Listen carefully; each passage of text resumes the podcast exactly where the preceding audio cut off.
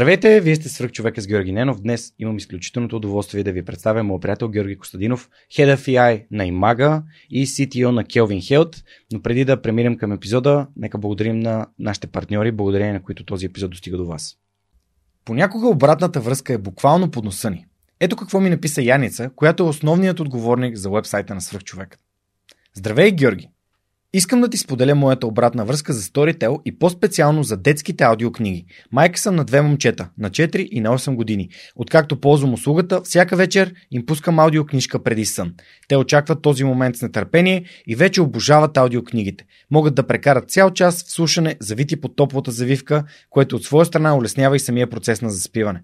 Искам да ти благодаря сърдечно на теб и на Storytel, защото благодарение на вас децата ми неусетно се пренасят света на книгите. Заедно открихме един нов и различен различен вариант за освояване на безценни знания и емоции.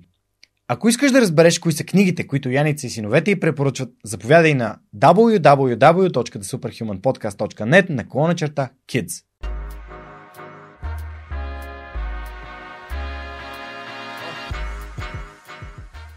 Огромни благодарности и за нашите партньори от Dynafos, които ни осигуряват прекрасната техника, с която записваме аудио и видео епизодите на Свръхчовекът в последните няколко месеца. Те са световно известна търговска марка за професионално студийно оборудване, произведено по високи стандарти за качество и съобразено с най-новите тенденции в тази област.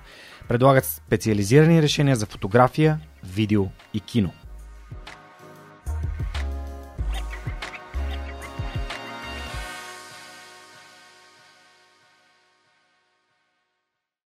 Здрасти, Жорка. Благодаря, че приема моята покана. Радвам се, че тук в студиото на Свърхчовек. Здравей, Даш. Много ми е приятно за поканата и ми е изключително голямо удоволствие, че седя на този стол и си говорим сега с теб. А, благодаря ти много. Ти всъщност си, както сам се определи преди малко, нали, а, гика на, на, на Имага и на Келвин Хелт. Имам удоволствие да те познавам благодарение на нашия така общ приятел и Адаш, Жоро Къдрев, да. който вече ми е гостувал в подкаста и човек, с който доста често така се ролваме в залата по бразилско джуджицу. Запознахме се на, на кошера на тук-там, а, където вие бяхте в дигиталния панел заедно с други много, много компании. А, едно от нещата, които много ме впечатлиха в последната една година покрай, покрай Мага и покрай вас конкретно като екип е именно това, че създавахте Kelvin Health. Да. А, но преди да стигнем до Kelvin Health, което е, м- ти може да обясниш точно какво представлява, нали, ще те върна назад във времето да ми кажеш как, как така а, реши да се занимаваш с технологии. Как започна всичко. Как започна да. всичко, реално как започна твоя така свърхчовешки път. Това е доста, доста готино, а, че сега ще имам тази възможност да разкажа на а, вашите зрители и слушатели. А, всъщност а, всичко започна далечната, за мен далечна поне, 97-8 година, когато а, се докопах за първи път до някакъв вид технология. И това беше лаптопът на баща ми. Баща ми работеше в една фирма, имаше такъв а, служебен лаптоп. И сега, нали, знаете, като всяко ново дете, нещо такова ново му е много интересно и почва да го чувърка, да го разглежда, да го а, нали, да му пипа нещата, които са по него и така нататък. И тогава научих една програма, която се казва Paint. Нали, колкото да е странно, започнах с Paint. а, като там много обичах да си рисувам всякакви фигурки, нещица, драсках си някакви работи и така нататък. И от Paint лека по лека премина към една друга програма, която се казва Internet Explorer, която по принцип ми беше забранена. Но аз тайничко, когато никой не гледаше, реших да цъкна да видя какво е това нещо, тъй като бях забелязал, че баща ми много често е в тази програма. И си викам, дай да го видя, нали, какво представлява това нещо. Сега тогава интернета беше такъв... А, модем. Модем, да. А, и съответно нали, беше и доста скъп и, и какво ли още не. И съответно логично е защо е било забранено. И аз отварям тази програма от, така, от любопитство тръгвам нали, да въвеждам нещо в uh, URL бара, където съм виждал, че нашите въвеждат там, нали, каквото и да е. Колко години си бил тогава? Значи 98, ако е било това, съм бил на 4 или 5 някъде okay. там. И нали, знаеш, като натиснеш там в URL бара, точно не си спомням какво точно се случи, но ми се изтри текст, който беше в URL бара. Мисля, че беше DIRBG или нещо такова. И като го натиснах, и може би натиснах някакъв друг, някакъв друг клавиш и се изтри. Ако знаеш как се паникосах, помислих, че съм прецакал, нали, съм объркал, защото това ми беше забранено, не трябваше да го правя. И си казах, мале, сега дано да не разберат нашите, че съм изтрил тук нещо съм изтрил, нещо съм направил и веднага затворих лаптопа, изключих лаптопа, все едно нищо не се е случило. И баща ми се прибира тогава, си спомням. А, той отваря лаптопа, поглеждам аз гледам малко така виновно. Нали, малко така все едно очаквам всеки момент да ми се скара или нещо такова. Реално погледно той никой не ми се е карал, но все пак не знаеш детето как гледа малко по-така виновно. И той видя, че нещо се е случвало, нали, че очевидно има нали, гузен нагонен бяга малко се получава.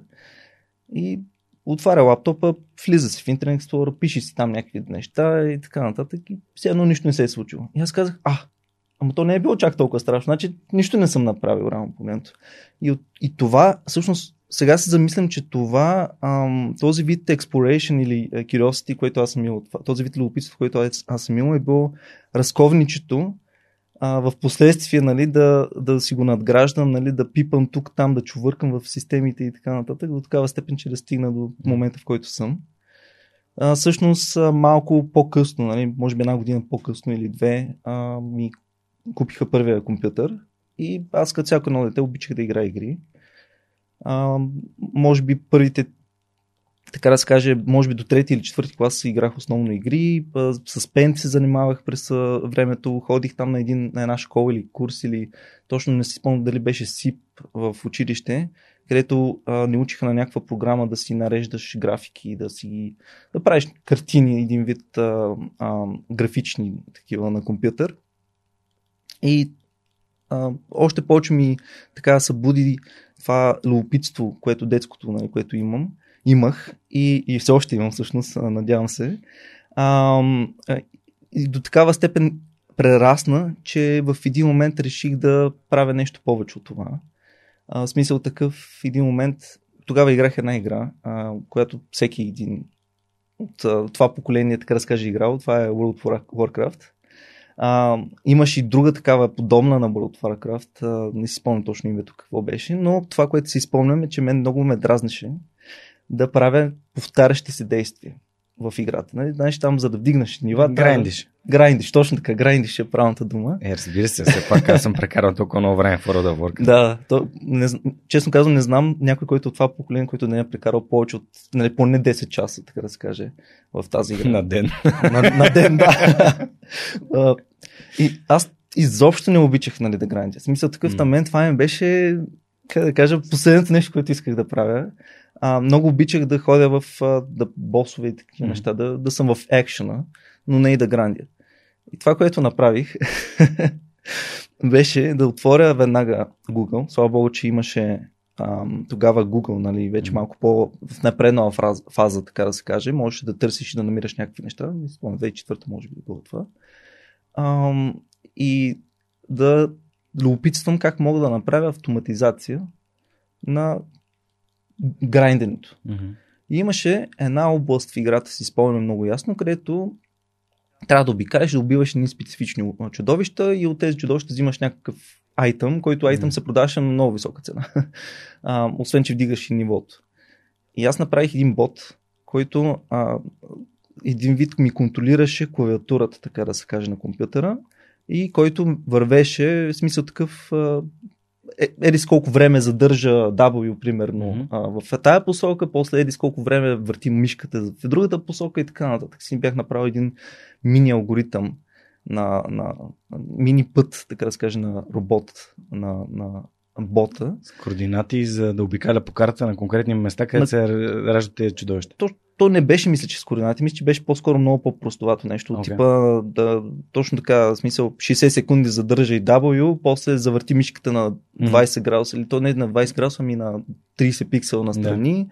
А, нали, съответно да се завърти героя, после още еди с колко секунди W и бях направил нещо като auto-lock в играта, където а, като има чудовище наблизо, автоматично локва към него и почва да, да го, да го, бие. А, да го бие като при биенето. Всъщност бях направил нещо като допълнителен таск, където постоянно да цъка.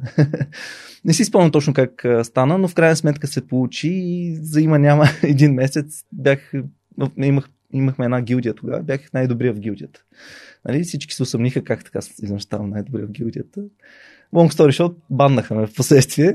Blizzard те баннаха. Ами не, то не беше Blizzard, това не беше за World of Warcraft, беше друга игра, която А, беше много окей. подобна на World of. Warcraft. Беше почти едно към едно, така да се каже. Аз ги играх паралелно.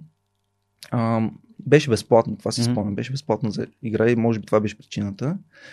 А, В крайна сметка това ми събуди още повече любопитството. Почнах после да правя някакви други модове за игри. Аз съм, нали, не знам защо, просто не обичам тези ръчни неща да правиш в игрите, нали, отиди там, направи това, така нататък. И обичам екшена, обичам да има някакво действие и затова ви- винаги гледах да автоматизирам каквото мога.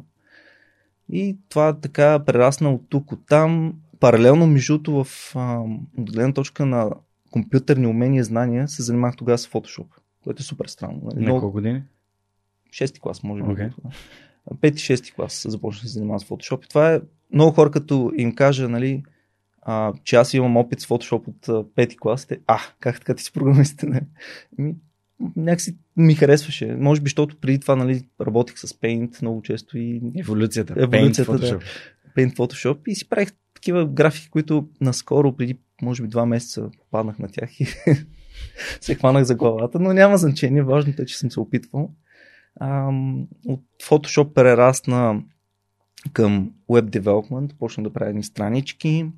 Някъде към 7 клас си направих първия голям проект. А, тогава беше много модерно да се правят такива сайтове за музика. Нещо тип Spotify, само че нелегална, така да се каже. Napster. Абсолютно. А, като нали, това е по-скоро след Napster ерата, не се получава малко, но така да се каже, Napster ерата в България. А, Нещо като Rafter Data BG. кой не го знае, нали? Кой не Всъщност, знае? аз бях вързал, ако не се лъжа, Rafter DataBG бях го вързал към този сайт моя и се споделях там данните по някакъв начин, ако не се лъжа, може и да бъркам.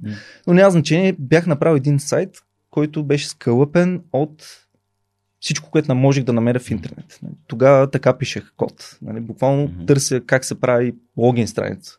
И някакъв Stack Overflow е дал код, ето така се прави логин страница. Copy, paste, а, вкарвай това тук. И тук. само за хората, които не знаят какво е Stack Overflow, какво е Да, Stack да, да. Overflow? А, абсолютно. Stack Overflow е а, хранилището на знания на програмистите, така да се каже.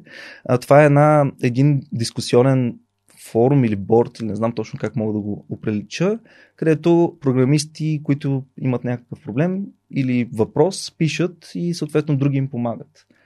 Ам, реално погледнато, ако го нямаше Stack Overflow, може би много програмисти нямаше, нямаше са програмисти сега, тъй като ако трябва да, си, да се върнем 80-те или началото на 90-те години, когато дори няма интернет, как се взимали информация програмистите, когато се забият на нещо? Ами с книгите. Съответно, процесът на разработване на софтуер, който е бил по-такъв нали, сложен от гледна точка нали, да използва някакви други компоненти, които са непознати, е бил много време отнемащ. А сега имаш някакъв софтуер, който ти не познаваш, искаш да се запознаеш с него, първо, че имаш една много детална документация за него. И второ, ако те мрази да четеш документация, както често се среща програмистите в днешно време, а, пишеш в Stack Overflow, как мога да направя това с този софтуер. И все ще намериш някакъв отговор, нали, някой, който е казал, виж какво, ето тук това са Това е нещо като Google за програмисти. да, а реално погледнато се ползва Google, за да търсиш в Stack Overflow. Нали, поне а, лично аз така съм ползвал а. Stack Overflow. Нали. Stack Overflow си имах страхотна търсачка, но никой не съм чул някой да я ползва директно нея. Ползва се Google първо и после Stack. Overflow. А, така както и да е, Stack Overflow ми беше моя а, source of а, information. Нали. Мо, моето нещо, откъдето взимах копипейства код. И много хора казват, не дей копипейства код, а, или поне ако копипействаш си го напиши ръчно после ти, за да можеш да го осмислиш. Това е напълно вярно и го подкрепя на 100%. Но а, за някой, така, който иска, а, така да се каже, който е ученик и иска нещо бързо да направи, за да се зареби или да види дали това е неговото, препоръчвам нали, да използва директно Stack Overflow. Ще сгафи два-три пъти с код, който е копиран и пейснат, защото не знаеш, че а, това е едно да напишеш една статия, да кажем, и да копипейснеш а, текст от а, различни източници. Не знаеш какво се получава. Да, да. Грозде. Абсолютно. Манджа с грозде. И така беше и сайтът. То, то, това, М. точно така този сайт, който аз бях направил. Обаче в, в интерес на истината беше доста успешен. а, тогава беше много известен и мисля, че още е известно. Нали, така използва се масово в България. Tixo брояч. А, или BG брояч, или BG Counter, не спомням. О, спомням си Да. това. Да, да, дете всички слагаха едни такива малки банерчета в сайта, Колко където хора- пише колко човека са онлайн, Са колко уникални потребители и така нататък. Аз там много се кефих, понеже не знам, много обичах числата. И а, като гледах как растат с всеки изминал ден, ми доставаше удоволствие, че всъщност това, което аз съм направил, реално се ползва. И дори не си спомням дали бях вързал някакви сервиси, където да си нещо като, както сега има Patreon, обаче тогава имаше нещо тип SMS да си пращаш, нали, да помагаш с SMS-и. Мисля, че, мисля, че бях вързал нещо такова, обаче не се, може да се бъркам. А, не, бях вързал да ми плащат хостинга. Окей. Да, нещо такова бях направил, а, като а, общо взето сайт сам се изплащаше в крайна сметка. Но това, което мога да кажа е, че това беше наистина разковничето да, да разбера, че всъщност това е нещо, което искам да правя в бъдеще. И знаеш ли защо? Защото точно в 6 и 7 клас аз исках да бъда арх- архитект. исках да бъда архитект, защото много обичах нали, да рисувам. Мгм. Значи аз първо, че бях художествена паралелка до ам, седми клас, точно така включително. А, нали, на Paint съм рисувал, на Photoshop съм правил някакви графики и си мислих, че това е, така да се каже, естественото продължение на тази, тази моя дейност, на това мое хоби и занимание, да стана архитект, нали, защото обичах правите хубави форми, обичах структурите и нямах търпение нали, да завърша да, да почна да уча за архитектура. Обаче, в седми клас нещата се промениха драстично. Това, след като направих този сайт, като видях а, а, Как, как се казваш сайта? Music World се казваше. Music World, окей. Music World bgmy.com или нещо такова беше. Това беше модерно, така да се крещава. Е, разбира се, BG домените бяха толкова по-скъпи от всички останали домени. Първо, че трябваше да имаш фирма. Да. Той май все още май, май така не се спомням. Аз Не, вече мисля, че не е задължително да имаш. май, фирма. май не е задължително, да. А, Но пак са доста по-скъпи от. Скъпи от са, да. А, все- пак тогава домена го- можеше да го вземеш за 9 лева или 10 лева, нещо mm-hmm. или малко повече. Не си спомням, няма значение. Но идеята е, че беше много по-ефтин. Ам, как спрях този сайт? Това е друга интересна история. Всъщност тогава беше нашумяло, точно след като го пуснах няколко месеца по-късно, беше нашумяло там акциите на GetBob за такива нелегални сайтове. Мгм. Имаме гост в подкаста, който Гедебъб са го посещавали. Така ли? в Тази връзка. да, Христо от Lifehack. А, Всъщност, да. Това е много, много забавна история. Мисля, че е 102 епизод, ако някой не, не го е чувал. Христо от а, Lifehack BG, където събирате супер, супер качествена информация, много готини хора. Да. А, всъщност е бил така посещаван от Гедебоб. Така че Това е много Но- интересна много- история, да. да, е, абсолютно. И според мен е, м- все пак предвид, няма някой човек, аз не познавам човек в България, който никога не е посещавал торен тракери или да, да събира така информация. Значи това е Включително аз самия, нали? В смисъл, а, не, Да. не мога да си криви душа. Ти си бил в чужбина, нали? А, Да. Знаеш там как стоят нещата. Да, бе, там стоят по съвсем различен. По Особено в Германия. начин. Особено, да, особено в Германия. Аз всъщност имам, така да се каже, близка приятелка или дори роднина, която а, всъщност е била в Германия и изтеглила е. М, И то всъщност не тя е изтеглила, ми са квартиранта и, Окей. Който а, мисля, че тогава е напусна квартирата. Не спомням точно какво се е случило, но long story short, в крайна сметка има досие Да. заради това нещо, а, което е, нали, по принцип е хубаво, тъй като все пак това са интелектуална собственост Абсолютно и не съгласен. трябва да се да правят такива неща. Аз от Да. То проблема не е с свалянето, проблема е с сидинга. Така ли? Да. Всъщност, проблема не е, че си го свалил, проблема е, че го сидваш и Че реално го разпространяваш. Да. А, и имам Много е. друг гост на подкаста, Симо Просийски, който мисля, че 800 или 900 евро му беше дошла а, така в България директно през Airbnb-то, собственика директно го препраща към, към, Еха. към него, защото той е имал забравен uTorrent или там някакъв торент тракер на, на компютъра си. Не, не е свалял, Да, просто просто, просто е отишъл- идвал. просто е си идвал, да.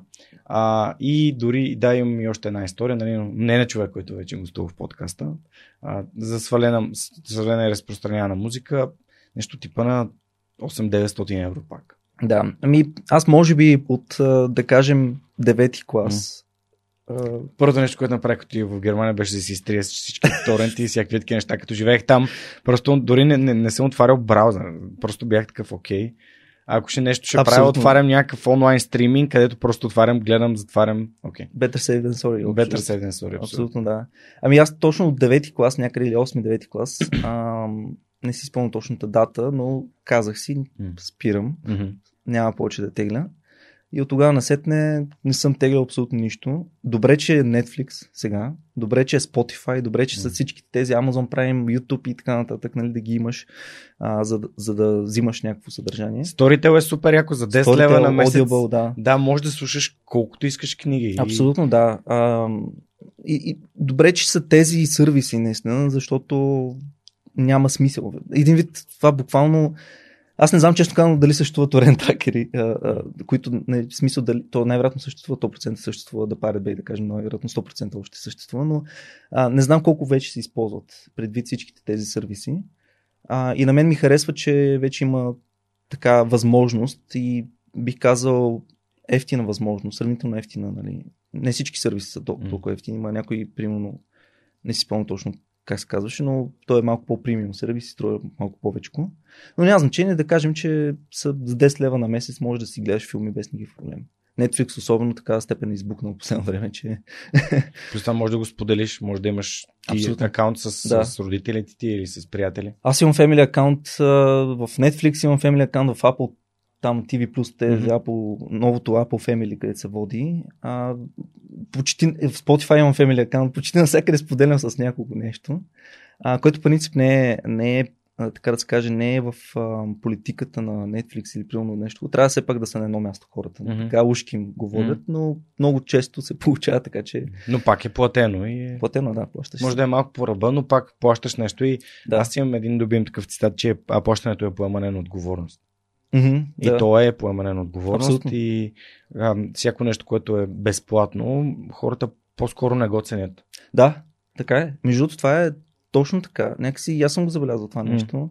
А, когато ми дадат нещо безплатно, а, някакъв сервис или нещо такова, рядко му, поглеждам, му обръщам толкова сериозно внимание. Когато обаче стане платено това нещо и почвам да плащам за него, вече тогава казвам, бе, дай да видя за какво и да речи и осъзнам нали, всъщност, че този сервис е доста смислен.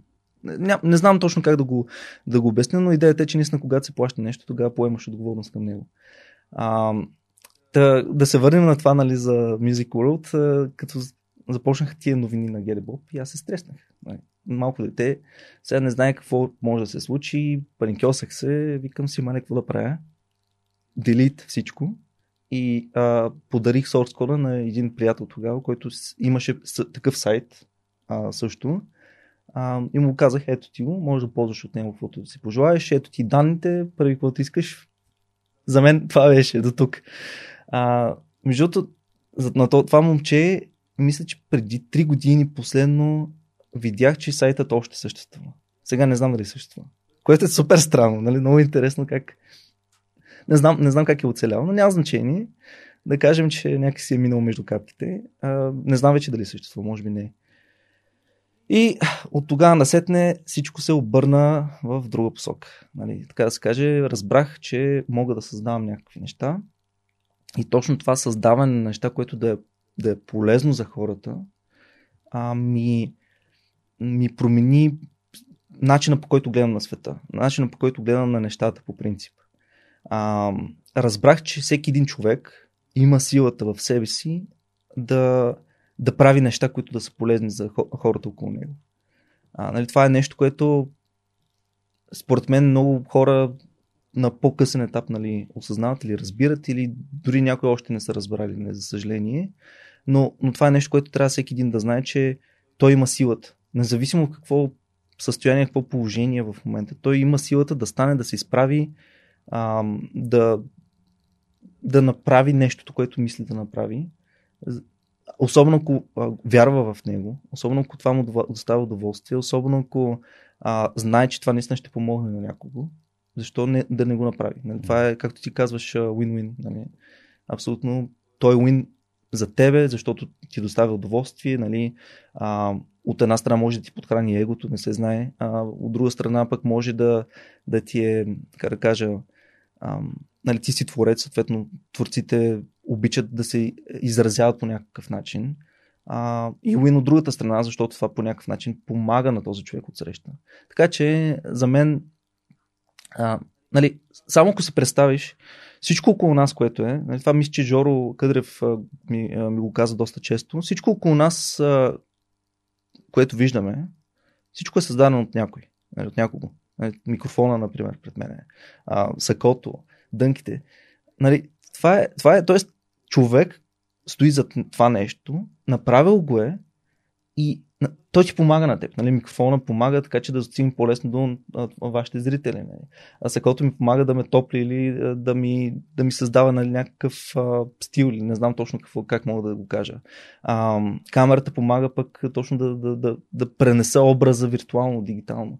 Нали? За всяко едно нещо направено някога през в този а, свят, от а, както има свят и откакто има хора, стои нещо, някаква мисъл, някакво желание, а, някой е седно и казал, искам да помогна на човечеството, като направя това нещо.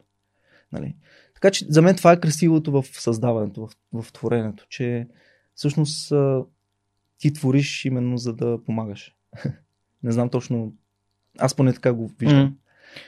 И оттам насетне, както казах, всичко се преобърна. В 8 клас а, реших да а, кандидатствам, всъщност в 7 клас реших да кандидатствам в математическата гимназия и нали, влязох. В София?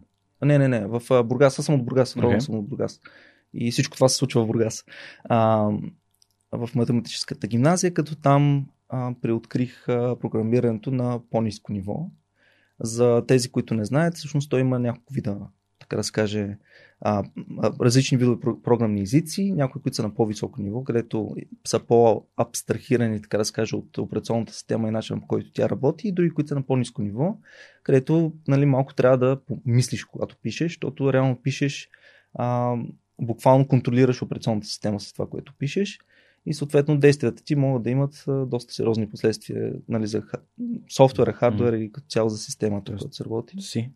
C, C++, точно така. Преоткрих C, C++ тогава. А, не, бях се записал информатичната, информ, да, информ, информационни технологии, по-скоро информатика беше.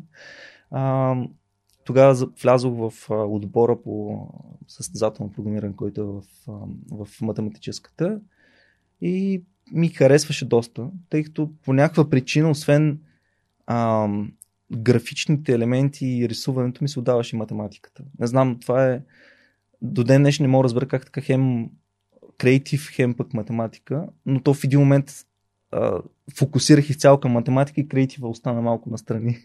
и съответно, докато стане малко настрани, позабравяш някои основни неща или дори а, малко таланта си леко по лека го, а, как да кажа, го оставяш нешлифован, така да се каже. И когато открих а, всъщност а, как мога да да пиша математика чрез код, много ми харесва. Нали, C++ състезателно програмиране. Там те учат нали, на по-такива методи в писането на код, които да са малко по-оптимални, оптимизирани.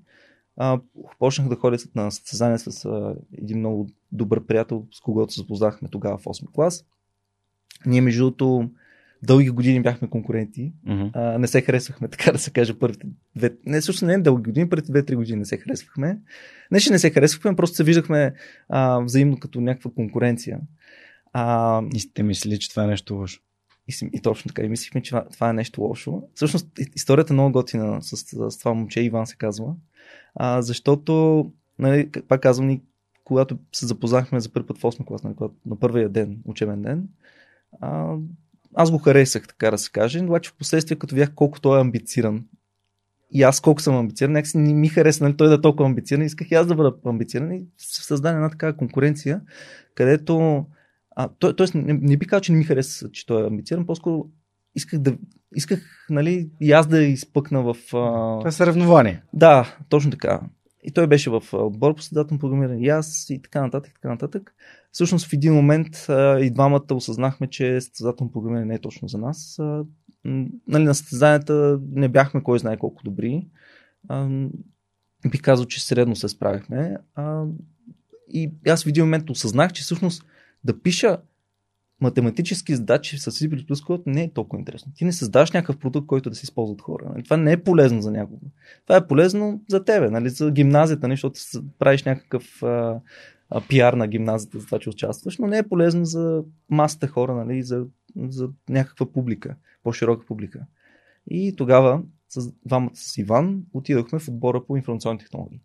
Като в този отбор се създаваха крайни приложения. Нали, крайни такива веб, мобилни, той тогава нямаше мобилни приложения толкова на, на шумели, а, но веб и десктоп приложения. А, най-често веб. И съответно ние още бяхме конкуренти. Участвахме на състезания обаче с различни проекти. Първият ми проект беше а, Wix.com. Знаеш ли го? Разбира се, че знам Wix.com. нещо такова беше, като беше ориентирано за училище. Тоест училището да си направи сайт собствен, а, и вътре може да си се предшественика на WordPress. Реално начин да... Website builder, така се каже. Точно така, да, на Website builder, а, където буквално с drag and drop може да си направиш елементите, сайта, графики и така нататък. Беше много готино. Не беше написан като хората. Естествено, някои от първите проекти. Мисля, че бях може, може да се бъркам 8 или 9 място на национално mm-hmm. ниво, което беше доста. А, не, не беше лошо погледното сега, но тогава ми се стори като голям фейлер нали, mm-hmm. за мен самия. А, и следващата година пак се борихме един срещу друг. Тогава пък аз направих. А, чакай сега да се сетя. Канва. Само, че не, не, не е точно Канва. А, нещо, което създаваш презентации. Не мога да сетя точно някакъв веб, okay. веб някаква модерна веб услуга за това нещо. Мисля, че Canva пак създаваш Canva има, има за презентации. Да. да. Освен графика може да създаваш презентации. Да, нещо като Canva, обаче само за презентации. Mm-hmm. И буквално пак с drag and drop си правиш презентации и така нататък. Mm-hmm. Много красиво стана, много готино. Там бях на пето място. Нали? Девето, пето. и така се издигаш и си към до година ще бъда на първо. Обаче, а, така се разви лятото, че аз тогава почнах да чета такива по-технически, техническа литература, за екипи почнах да чета някакви а, книги и осъзнах, че конкуренцията била полезна, защото именно благодарение на тази конкуренция, която имахме с Иван, и двамата се издигахме изключително с големи бързи темпове. Mm. Буквално учихме технологии, които тогава навлизаха, нали, Node.js и така нататък, те първа навлизаха за зрителите, това е а, технология на JavaScript, която може да създаваш вече много веб приложения и десктоп приложения вече може да пишеш на нея. А, тогава навлизаш, това беше някаква алфа или бета, не си спомням точно какво беше. Учихме всякакви нови езици, учихме всякакви нови техники, похвати в програмирането. И края на лятото, тогава между 10 и 11 клас, си викам Иване, дай да се видим, да поговорим. А вие сте са ученици? Сме, да. Съученици, съученици да. Тоест в един клас? В един клас бяхме. Обаче, не знаеш, като конкуренция. Да, да, да. Малко. Бяхме дружки, което беше интересно, бяхме дружки и си говорихме постоянно. Mm. Но когато ставаше дума за проектите а, по състезанията, бяхме като... Всеки за себе си всеки за себе си yeah. криеш се от другия какъв проект прави, нали, mm-hmm. тайна, нали, какъв, ще каква му идеята. Буквално до, до, до областния кръг беше тайна кой какво е правил нали, през годината. Тъй като, само да кажа за зрителите и слушателите, че а, тези проекти по информационни технологии се правят в рамките на 4-5 месеца. Тоест ти реално си ги развиваш, правиш ги и направо отиваш, ги представяш. Буквално е, да. правиш от нулата продукт. Нали, mm-hmm. Създаваш а, а, технологичната част, а, а, полезно е да направиш някакъв вид маркетинг, защото това ти дава някакви бонус точки и като цяло си създаваш цял, цял сайт, цяло крайно решение. И бяхме големи конкуренти. Yeah. И аз викам, край на лятото на 11 клас, се видях с него и му казах, така и така, според мен, ако обединим сили двамата, ще направим нещо страхотно. Ще бъдем не само на първо място, ще бъдем на повече от първо място. нали, едно ще бъдем най-добрите от най-добрите. И той не го мислеше много. Каза, да, айде. И аз така малко се очудих си към, о, супер, ще направим нещо заедно. И бях хайпнах пред цялата година, че наистина това обединяване на, на силите, които, на знанията, уменията, които Защото най-интересно е, че въпреки, че бяхме... А кога си даде сметка, че всъщност, когато се обединиш с конкурента си, всъщност двамата, едно плюс едно няма да е равно на две, ми ще бъде равно на три. Или Точно повече така. от две. Ами аз това казвам, че може би някъде към края на 10 клас, може би точно след това състезание, mm. където бяхме на пето място, той беше малко след мене, М. или може би на 6 или не спомням точно какво беше, на кое място беше, но тогава някакси си помислих, видях, че неговите силни черти бяха моите слаби черти. И обратното. И си казах, защо да не направим комбинация и така силните черти на двамата ще се обединят и ще стане нещо страхотно, нещо уникално ще стане. И така и се получи. Нали, От тогава насетне буквално беше само нагоре а, а, от гледна точка нали, на състезания. Създадохме, първия проект, който създадахме заедно, беше една социална мрежа. А, тогава Facebook, а, значи това беше 2010 година, ако не се лъжа, или 11 по-скоро. Тогава Facebook беше много Не, не искам да го казвам по този начин, но не беше толкова качествено гледна точка на съдържание. В смисъл такъв влизаш и постовете се подреждаха по хронологичен ред а, и съответно можеш да видиш пост на някой, който не искаш да видиш. Примерно, приятел ти е, обаче не, не, не, не споделяте някакви общи интереси и съответно виждаш някакви неща, които не те, не те интересуват. А, или пък а, в най-лошия случай можеш да видиш нещо, което пък да не е за теб, нали? което да е за т.е. Да, да е not safe for work, както се казва. Тогава имаше и такива моменти Да. в Facebook. И ние с а, Иван решихме да направим една социална мрежа, която да е обединена около това да предлага поста на потребителите а, на база техните интереси. Тоест един вид нещо, което в момента Facebook го има. а, нещо, което е таймлайна на Facebook в момента, където ти колкото Facebook повече го имат, Instagram го имат, и точно YouTube го така, имат. всички. Тогава го нямаха. Примерно лайкваш някакъв пост, примерно аз почвам да лайквам на, на свръхчовека постовете и те почват да се показват все по-често и по-често. Лайквам, да кажем, някакъв технологичен пост и оттам сетне, примерно за лаптоп и нещо такова, и те почват да ми се показват все по-често и по-често. Ние това го направихме нашата социална мрежа. А, тогава за първи път, а, точно 2010-2011 беше, за първи път тогава се а, сблъскахме с машин learning. А, и това ми, това ми е така да се каже. Нали знаеш, че в живота на един човек а, може да си разделиш таймлайн преди и след. Аз имам 3 или 4 такива момента. М.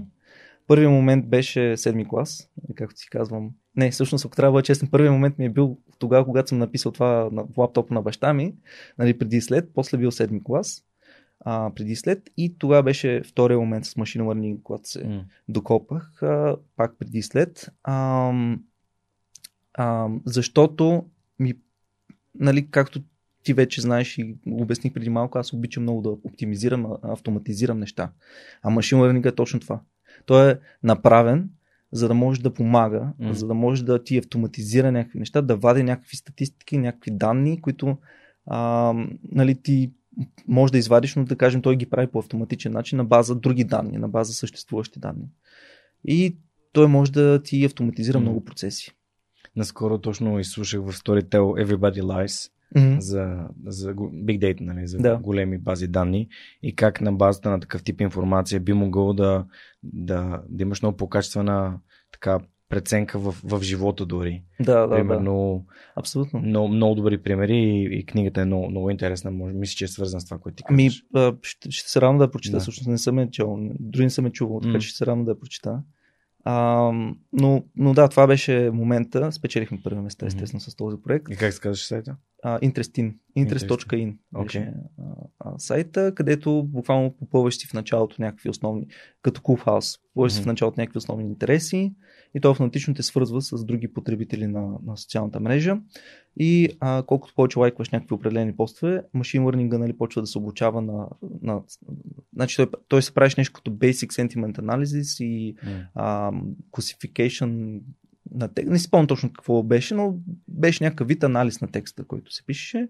А, и примерно ти ако пишеш а, колко ми харесва а, MacBook, да кажем, а, автоматично означава, че ти си фен на MacBook, нали? Или не точно фен на MacBook, ами интерес, М. имаш интереси към MacBookите. Особено ако си технологичен човек, не? Той се правеше някакви взаимовръзки, М. семантични връзки, нещо такова се правеше. А, и доста, добре, доста добър таймлайн се създаваше в тази социална мрежа. А, обаче, за съжаление, имахме много амбиции. Не, наистина, много амбиции към, а, към тези проекти, които създавахме. Много искахме да, да, да станат нещо повече, но по някаква причина не знам, губихме интерес ли, губихме моментум ли. А, сякаш още ни беше рано за предприемачество или не знам точно как мога да, да го кажа, но, но искахме да направим още един проект, нали? друг проект веднага да започнем. И то малко, и, малко или много е свързано с това, че това са, така да скажа, проекти за състезания. Mm-hmm. И ти като го мислиш, че това е... А, да, това е проекта ми от състезанието. Да, минава значи... състезанието и край. Да, минава състезанието и край. Mm-hmm. Иначе той живееше, мисля, че две години след състезанието, мисля, че беше онлайн. Не, не, не знам точно защо не го продължихме. Реално погледнато, ако бяхме прожили, можеше и да стане нещо повече. Най-вероятно нямаше. Нали, шансовете mm. са малки, но все пак важното е човек да опита. Нали, това е нещо, което друг урок, който бях научил в последствие. А, и следващия проект, който направихме, също избухна. Пак беше първи места навсякъде. Ние там а, национални кръгове, други състезания, които национални имаше, на, всички, на, всяк, на, на всякъде участвахме. И беше а, пак успешен. Той беше операционна система в браузъра ти. Тоест, това не беше, а, така да се каже, визията за бъдещето, че няма да съществуват тези стандартни операционни системи, които в момента работим, нали, като а, да кажем macOS, Windows и така нататък, че те няма да съществуват, ами ще има всъщност само браузър. Реално погледнато, Chromium, не Chromium, извинявам се, Chrome OS, той е реално погледнато е точно това. Това е операционна система в браузър. И ние направихме точно такова нещо. Ние направихме едно веб базирана операционна система, която където имаш всичко, нали, там. Имаш си приложения, някакви, а, бяхме направили някакъв App Store за това нещо, имаш си ам, файлова система, т.е. можеш да, да съхраняваш някакви файлове, да си споделяш някакви файлове, вързани ти е с Google Drive и други такива сервиси. Ам, и като цяло беше много успешно. AI, който направихме там, беше асистент, където можеш да си контролираш операционната система. Като, Siri, като OK Google и такива а, подобни. А, специално за този проект на нас двамата си Иван много не яд, защото това беше някакси първо, че не беше последния проект а, а, а, заедно. А, в смисъл такъв а, проект, който правихме само двамата за състезания в случая, тъй като това беше вече 12 клас.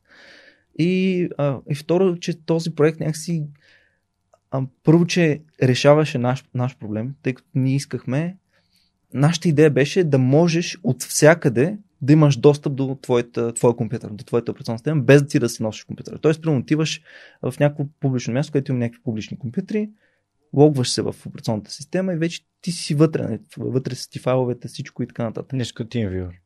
Нещо като TeamViewer, само че директно, а, смисъл такъв в браузъра ти е всичко, да, да. Нали? А, един вид, а, един вид тази операционна система ти е навсякъде. А, дори на телефона, нали, можеш от телефона да си влезеш и така нататък. И имахме такава визия, не се получи. а, и по, не се получи, защото не опитахме. Нали, то, това е основното. Не се, не, не, не се получи, защото фелнахме, не се получи, защото не опитахме. Тогава започнахме да ходим нали, малко всъщност още предната година, когато спечех първите първи места, започнахме да ходим на хакатони. Стартъп уикендите, Крис, нали, който е част от, от екип, който организираше.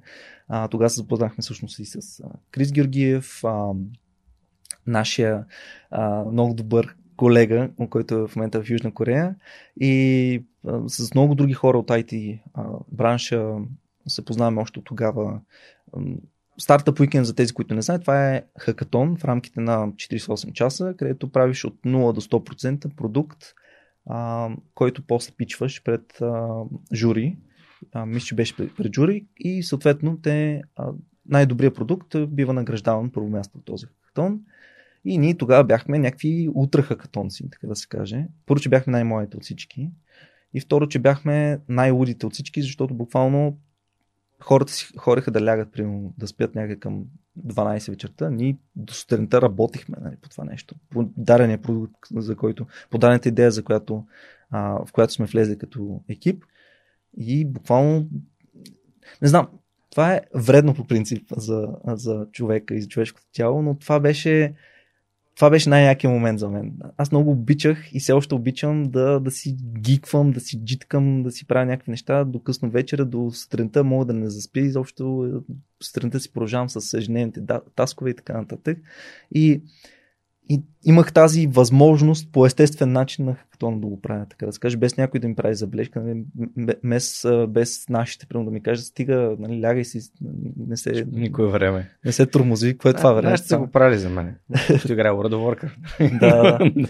Ами, при мен са го правили за това, че съм работил по някакъв проект. Примерно, вече 4 часа, майка ми примерно минава, отива до туалетна, вижда, че стаята свети, отваря. Какво правиш, бе, още ли не спиш? Ками, да, трябва да завърша този проект, защото еди си кога имам някаква дата да го предам. Айде, ляги си, ще го правиш утре. Няма как да го правя утре, не мога. А, той, той има нещо много интересно при програмистите и пък не само при програмистите, един такъв а, някаква стейт на медитация бих го нарекал дори, където като влезеш в кода и почнеш да пишеш този продукт, този код, ти се буквално отделяш се от света. А, и само си ти и кода. Нали? Ти и това, което пишеш, нали? това, което създаваш. И много често ми се случва до така степен да се отдели, че просто да забравя за времето. Нали? А, случва ми се, ставам в 9 сутринта, сядам и в вече 9 вечерта и аз съм някакво какво се случи. Нали? А, през това време съм правил доста неща. От друга страна пък много често ми се случва, като започна нещо, докато не го завърша, не си лягам. Не знам, и над съм, може би, наричаме над, но наистина съм, а, ми доставя голямо удоволствие това нещо. Тоест не е нещо, което да кажа трябва да се направи, нещо, което казвам искам да го направя. Нали. А, искам да стоя до късно, искам да си навредя на очите, нали, затова нося очила, естествено. А, не го препоръчвам на никого. Нали, това нещо. Ако, особено ако не му е неговото нещо. Тоест, ако той не харесва да стои до късно и така нататък, или го блюят очите, или чувства някакво напрежение, дискомфорт в това да седи доста, доста дълго време пред компютъра, не го прави. Mm. Нали. По-добре си става и на всеки там 30 минути или на един час. А, грижи се за очите, грижи се за собственото си здраве, отколкото да се промозиш, нали така. Ако вече това ти е нещо, което ти, как да кажа, те, те, те прави жив, нали, нещо, което живее в тебе, go ahead, нали, прави го. Нали. А, така както и да е, на, този, на тези стартъп уикенди се запознахме с много хора, там се запознах, както казах, с Крис Георгиев. Mm. А, и края на 12 ти клас Крис ни пише, момчета, а, тук правим а, един проект, а, който се занимава с изкуствен интелект. Аз знам, че вие имате интереси в това нещо. Искате ли да се включите към него? Вие още не сте студенти. Още не сме студенти, да. това беше май месец, mm-hmm. 12 клас, т.е. това е месец преди да завърша, да завършим. И ние, нали, Иван, изобщо без да мисли, каза да. Аз а, се замислих малко, тъй като имах някакъв план идея, лятото между 12 и университета, да го прекарам в пълен чил, без да, да, да вадя лаптоп. Не знам, честно казвам, сега като се завръщам назад, защо съм си го мислил това нещо? Какво съм искал да постигна с това нещо? Някакъв вид а, почивка или какво? То е ясно, че нямаше как да се получи това нещо. На мен а, програмирането или тогава тинкърването с компютри, в смисъл, това, ми е, това е нещо, което ме прави жив, нали? Ако, mm. ако го нямам, какво ще правя, нали? В смисъл, mm. е, най-вероятно много, много неща ще да правя, но идеята е, че ам, исках, нали... Това е част от твоята идентичност, да занимаваш с компютри. Да. Okay. Не знам, някакси винаги животът ми е бил около някакъв монитор. Колкото и тъжно да звучи. Няма говорим. нали... Използвах времето, което съм прекарал играйки компютърни игри, да се уча да правя по-практични неща. Никога не съм разбирал баща ми, който ме, ми обясняваше, че трябва да се научи да програмирам. И аз бях такъв, не, не, не, компютър си да играеш компютърни игри Ама, да се забавляваш. Аз, знаеш какво мисля за компютърните игри? За, за мен те са много полезно нещо. Те ти създават едно въображение, е, един, показват един друг свят, който за много хора е трудно да го видят. Нали? Mm-hmm. Примерно, ако играеш в World of Warcraft и създава някакво такова въображение за фентази герои, за фентази mm-hmm. свят и някакси, не знам, на мен, аз компютърните игри не ги виждам като нещо вредно. И ако имам време, дори сега бих, нали, мога да играя, нали? Също. А, естествено. А, за мен компютърните игри ти дават един такъв поглед. Те са нещо като книга или филм, но където ти участваш активно. Да. Един вид за мен са, ако мога да използвам да променя аналогията, Mm-hmm. това е един вид друг, друг свят, в който ти участваш. Точно така, да. Да, и в този свят нямаш ограничения. Естествено. Всъщност имаш всякаква роля, която можеш Да. да. изпълняваш и има много хора, които излизат от реалния свят, за да се потопят. А, не, по това се доближава и до други така методи, които някои от тях са нелегални. Нали? Да, да. А, това е бягство от, може да бъде бягство от реалността. Абсолютно. Ако не го осъзнаваш и не го правиш а, нали, ес- осъзнато и с, а, с сам, им, да имаш самоконтрол, би могло да бъде бягство от реалността. А, и според мен, м- едно от нещата, които компютърните игри са научили в мен или аз съм научил от тях е възможността бързо да вземем решение. Което Да. никой в Да. реалния свят никой не, те, никой не те учи. Спорта до някаква степен, но в компютърните игри се случват много неща, много бързо и освен чисто механично как, как управляваш това, което се случва, ти трябва да взимаш и много бързи решения. Точно така, да.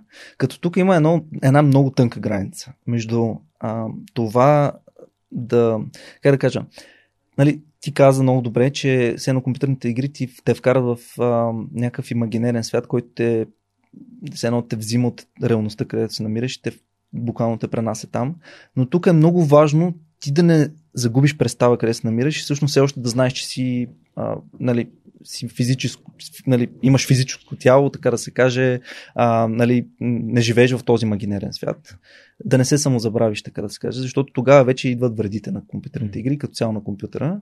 А, аз съм имал такива моменти, където съм се забравил буквално нали, от игра или от стоене пред компютъра да правя нещо.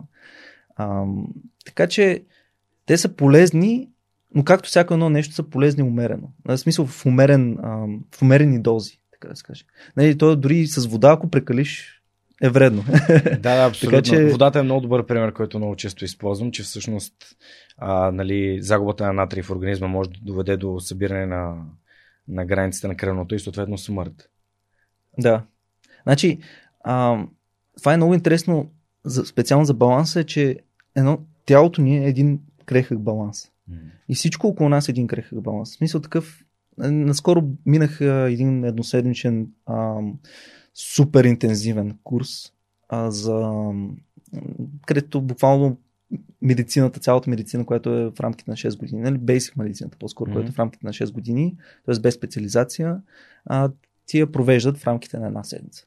Може да си представиш какво е това. Нали? Това буквално а, по 6 часа на ден, мисля, че беше, или 5-6 часа, нещо такова. Буквално само терминологии, само някакви неща и то много набързо, много така сгъстено.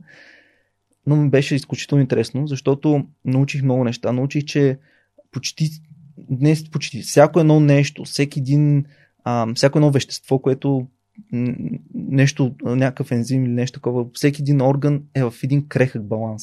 Нали? И а, ти си здрав, когато балансът е спазен и ти си нали, а, болен, имаш някакъв вид заболяване, когато е нали, а, хипо или а, а, хипер. И хипер. Да. Да. Тоест, когато е в недостиг или когато е в повече. Когато си правим изследвания, обикновено има долна граница и горна граница. Точно така. Така и много малко са нещата, които няма проблем горната граница да е хипервисока. Абсолютно. За всичко е така. Включително тялото, тялото до някаква степен може да го регулира. Например, и много хора. Витамин С е, например, един такъв безвреден субстракт, който mm-hmm. можем да приемем колкото искаме, защото цялата налична доза, която тялото няма нужда от нея, то просто изхвърля. Но има други витамини, включително витамин D, и, а, които не, не, не е добре да прекаляваме с. Точно така, да. Но пък ние обикновено в витамин D конкретно сме в супер така, а в недостиг, живеем в недостиг, тъй като не, не вървим, не приемаме достатъчно слънчева светлина. Да. А, като стоим по цял ден пред Да, и сме облечени, реално, Облечени сме, тъй да. като хуб... реално кожата е начина, през кожата се поема. Аз вярвам обаче в еволюцията. Аз също вярвам в еволюцията, А. но а, и затова, примерно, мога да суплементираме с витамин D, за да, за да си Да. набавям и да си държа нивата на витамин D, защото това влияе на не, емоционалното състояние, влияе на физическото възстановяване, влияе на много неща. Да, да, да. Аз просто го казвам от гледна точка на това, че нали, по принцип хората сме създадени, така да се каже, без дрехи. Нали, така да се каже. И съответно тялото или организма е ам, си набавя най-правилните, така да скажа, витамин D, да кажем, когато ти си без дрехи. Мгм. Най-грубо казано. Не плажа. Да, на плажа. Но а, всъщност аз вярвам в еволюцията и смятам, че с- течение на годините, според мен, или дори вече може би е, а, организмът е свикнал, че всъщност той не набавя от цялото тяло витамин D, ми всъщност от някакви определени части. И Възможно може е. би е пренасочил вниманието си точно тия част, нали? Това е възможно. Нали? Сега малко няма да се го с теб, защото ако погледнеш назад във времето и анализираш нали, периода от сега до момента, в който сме започнали да се обличаме, Мгм. той най-вероятно ще ти стори изключително къс от еволюционна гледна Точно така. точка спрямо времето, в което нали, ние сме прекарали нали, без дрехи. Да. Не, така Както си. казва Харари в, а, мисля, че в, беше в Сапиенс, Сапиенс, да. че сме родени, ако погледнем нали, нашето съществуване като човешки вид, сме родени в последната секунда на последната минута на продължението на футболния матч. Тоест има много, си. много голям период, в който тялото се е развивало и ние си мислим, че а, примерно през едно, две, три поколения бихме могли да създадем промяна. Да, възможно е, примерно, а, с Милена, доцент доктор Милена Георгиева си говорихме а, за... Тя ми е гостува в епизод 170. А, тя е молекулярен биолог, изключително така изключителен еродит и човек, към който се допитвам винаги, когато имам така интересни здравословни казуси. И тя беше разказвала за холандския глад, което е а, супер нисък калориен прием на едно поколение а, хора, конкретно жени, които са били бремени или, или са забременяли по време Мгм. на а, Втората световна война и недостига на храна. И всъщност това довежда до едно поколение на по-малки, по-малки хора като, като размери. Да. И това всъщност е не, това е адаптацията на, на, на човешкото тяло към конкретната среда, но с няколко поколения това се връща. Да, да, то е... Значи това е, това е стресовия фактор. Нали? Когато Да. имаш някакъв стресов фактор в външната среда, естествено, че организмът ти ще се пригоди по някакъв начин. А, нали, ако приемем, че отидем сега да живеем на Марс, най-вероятно след две-три поколения хората може и да нямат а, вежди или някакви неща. Защото мисля, че ако не се лъжа, не тук може да бъркам, а, там се говори, че средата ще бъде толкова чиста, че няма да има нужда от, от окосмяване в, М. на, на тялото. Плюс, че гравитацията е по-различна, че хората ще бъдат по-високи или нещо. Ще бъдат по-високи, ама ще имат по-ниска костна плътност. Има много неща, които ще, ще Да. бъдат повлияни от това нещо. Но, между това е бъдещето, като се замислиш, е много интересно, нали? така много. Ам, ам, как да кажа, нямам търпение да го видя, нали, какво точно ще се случи. И Дори си като мене. Има Да. хора, деца са супер такива оплашени от какво, какво ни крие бъдещето. няма защо да си. Не, то няма нищо лошо да си оплашен. Да. Но няма защо да си оплашен, тъй като той така ли ще се случи. Нали? В смисъл, ти трябва да го приемеш и трябва да погледнеш по-позитивно нещата и дори да, да кажеш, ще се възползвам от това. Нали? Ако почнем да ходим на Марс, аз много бих искал да отида на Марс. Нали? Сериозно, много бих искал да, а, да, да си бъдна детската мечта да бъда а, астронавт или космонавт. Нали? А, да мога да пътувам от планета до планета и дай Боже да пътувам от галактика до галактика, нали? нали? Айде до галактика до галактика, но от една система до друга система. Нали? Това, това ако се случи, честно ти кажа, това ще е... Между има една теория, която аз много обичам да, а, да я споделям и сега мисля, че е време да я споделя. Просто не знам, нали, единствено не помня кой беше казал, нали, от, от кого е тази теория, така че ако зрителите и слушатели знаят, може да напишат в М. коментари или като цяло да споделят. А, имам го този проблем, не знам защо, като чета някаква книга или като прочита нещо или някакъв цитат, забравям от кого е. В смисъл, не мога да помня именно, така да се каже.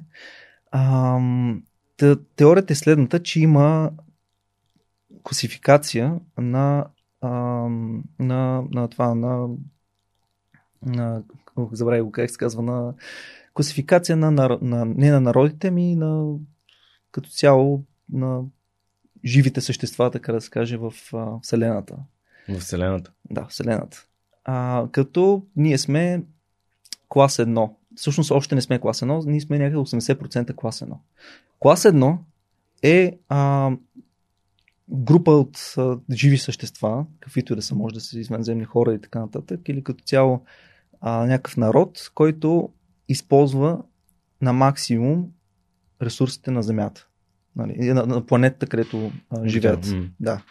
А, ние в момента се говори, че сме 80%, т.е. на 80% сме използваме Мгм. максимум от рес- ресурсите, които Земята дава. Като тук не говорим, използваме до такава степен, че не връщаме обратно, защото в момента това се случва. Нали, смисъл, ние ползваме повече, отколкото даваме или колкото връщаме на, на Земята. А се говори да използваш това, което тя ти дава като обстановка. Нали. Примерно а, да използваш силата на вълните на морето, да използваш а, на въздуха, на вятъра и така нататък. Общо взето технологично развитие някакъв вид или по-скоро и не само технологично, и биологично развитие, а, минерали и така нататък. Това е, значи ние в момента сме клас 1 или под клас 1. Клас 2 е, е на такъв народ, който, такава цивили- цивилизация, това е, исках да, да се сетя, Мгм. такава цивилизация, която може да пътува между планети. И се говори, че ще станем нещо като клас 2 или клас 2 бета Мгм. или алфа, а сега като почнем да ходим до Марс. Тогава а, това е цивилизацията, която всъщност нали, това ще бъде първата стъпка до клас, на клас 2. Реално ще станем истински клас 2, когато започнем да използваме на максимум ресурсите, които са ни дадени в нашата Слънчева система. А, и клас 3 са такива цивилизации, които могат да пътуват между отделни системи. Тоест може да използват а, а, ресурсите на галактиката, в която се намират. В нашия случай е Млечния път. Мгм. А, това означава, че всичките тези м, непознати, м, как се казва, а, а, вещества, непознати частици, ще ги знаем тогава и ще можем да се, изпо... да се възползваме изцяло на максимум от тях. Тоест ще има някакъв вид а, енергийни източник, който да е някакъв тип Star Wars или mm-hmm. Star Trek, нещо такова. А, Тоест на максимум ще използваме ресурсите, които са в, в, са в дадената вселена, а не вселена, в Галактика. Мгм. И клас 4 са свърх а, е, а, цивилизациите, които използват ресурсите на вселената, в която се намират. Нали. Като интересна е теорията от гледна точка на това, че всеки клас, а, по- а, значи всеки един клас знае за съществуването на, на всички цивилизации а, на класовете под тях. Мгм. Тоест клас 4 знае за клас 3 2-1, клас 3 за 2-1, клас 2 за 1. И тук е, така да се каже, това ме замисли изключително много, че това е вярна тази теория, защото ако, се, ако си представиш а, в момента ние сме, така да се каже, в сравнително напреднал технологичен стейт, където имаме сателити, които буквално могат да направят детална карта, могат да ти видят телефона, къде, където се вика, как си го държиш на улицата. Да бях гледал една така снимка в Китай. Някакъв супер детален сателит, който зумваш буквално до, може да зумнеш до телефона. Да, човек. да. В смисъл, ние се преценяваме от правилството от гледна точка на камери отвън, а всъщност трябва да се преценяваме, ако нали, сме се преценяваме от правилството, трябва да се преценяваме от много други неща, от сателитите, които си имат толкова high res за снимане и така нататък, но няма значение. Идеята е, че ние имаме такава технология, която наистина може много голям детайл да снима. И не знам дали знаеш, но има все още племена в а, Знам да Sentinels. Sentinel Tribes, които Да, точно да ходиш при тях. Точно така, да. Които те, реално погледнато, не знаят за съществуването на тези технологии, които ние имаме. Не знаят за, или поне знаят за нашето присъствие, но не знаят, че ние сме по-напреднали от тях. Или като цяло не са толкова наясно с нашето съществуване. А, това, това сме ние нали, в момента. Тези трайбс сме ние. Ние сме на един остров, в един океан, и не осъзнаваме, че най-вероятно може би има една цивилизация, някой народ, който е по-напреднал технологично от нас и така с един ултра хай рес Да. Сателит знае какво Ти прави. вярваш, че не сме сами в Вселена? Не, не сме сами. Okay. Смисъл такъв, а, не знам ти какво мислиш по въпроса. Аз смятам, че статистически, ако погледнем броя на планетите и ако започнем от голямото, което е а, един от последните ми гости преди теб, беше доцент Камен Козарев, който е хелиофизик. Да. И като му казах, че Вселената е а, безкрайна, той каза, не, всъщност Вселената няма край. Да. Което очевидно на научен език значи нещо различно. Абсолютно да. А, и всъщност, ако Вселената няма край, това значи, че хипотетично за мен, чисто от математическа гледна точка, значи, че броя на галактиките няма край. Да, така е. Което пък значи, че ако броя на галактиките няма край, но да, да вземем някакво приблизително число, да кажем хиляда галактики. Хип, хипотетично. Да. А, все пак, нали, а, те са много повече от това, но да кажем, че са хиляда. В хиляда галактики, да кажем, че възможността да има слънчеви, нали, система като Слънчевата, която е на примерно сходен, ходен или по-голям а, времеви период, т.е. е имало време планетите да се формират. По-рано от нас, много да, по-рано. По, много по-рано Да. от нас. Значи, че ако примерно е 1% от тези 1000, това значи, че а, 10 планети, Да. а, 10, 10, всъщност 10 галактики имат период, период, който е или сходен до нашия, или е по-голям. Точно така. да. А, което, ако приемем, приемем, че всички системи са с равен брой планети, което не е случая, а, нали, вероятността да има сходна планета, на която нали, организмите са се развивали по сходен начин, е много, много, много голяма. И сега въпросът е в каква фаза е, нали, са те. Кой тип цивилизация Да, са? в смисъл и, и всъщност ам, аз лично смятам, че има други а, същества в Вселената, които естествено предвид, че адаптацията, еволюцията на клетките не, от бактерии до да стигнеш до някакви а, видове е много различна, много специфична. Какво ли щеш да стане, ако примерно не беше паднал онзи стероид и динозаврите бяха продължили да господстват на планетата. И, и така нататък. Има толкова, толкова много особености, но точно това го прави супер интересно. Точно така, да. И нямам търпение да разбера каква е истината, защото в момента това е абсолютно най-чисто чисто хипотеза. Абсолютно хипотеза, да, то няма доказателства. Да. Или поне има някакви снимки, но те не са конкретни доказателства. Това, че има снимка на НЛО, не означава, че... И дали има наистина снимка на НЛО? И това е НЛО ли или е... Ам, знаеш ли каква снимка имам аз в Гърция? В Гърция има една снимка на залез, която снимам един... А, ние много обичаме да ходим а, на Тасос. Да. И там над Алики, над залива на Алики, където винаги ходим, по залез съм снимал към, към Атон, Мгм.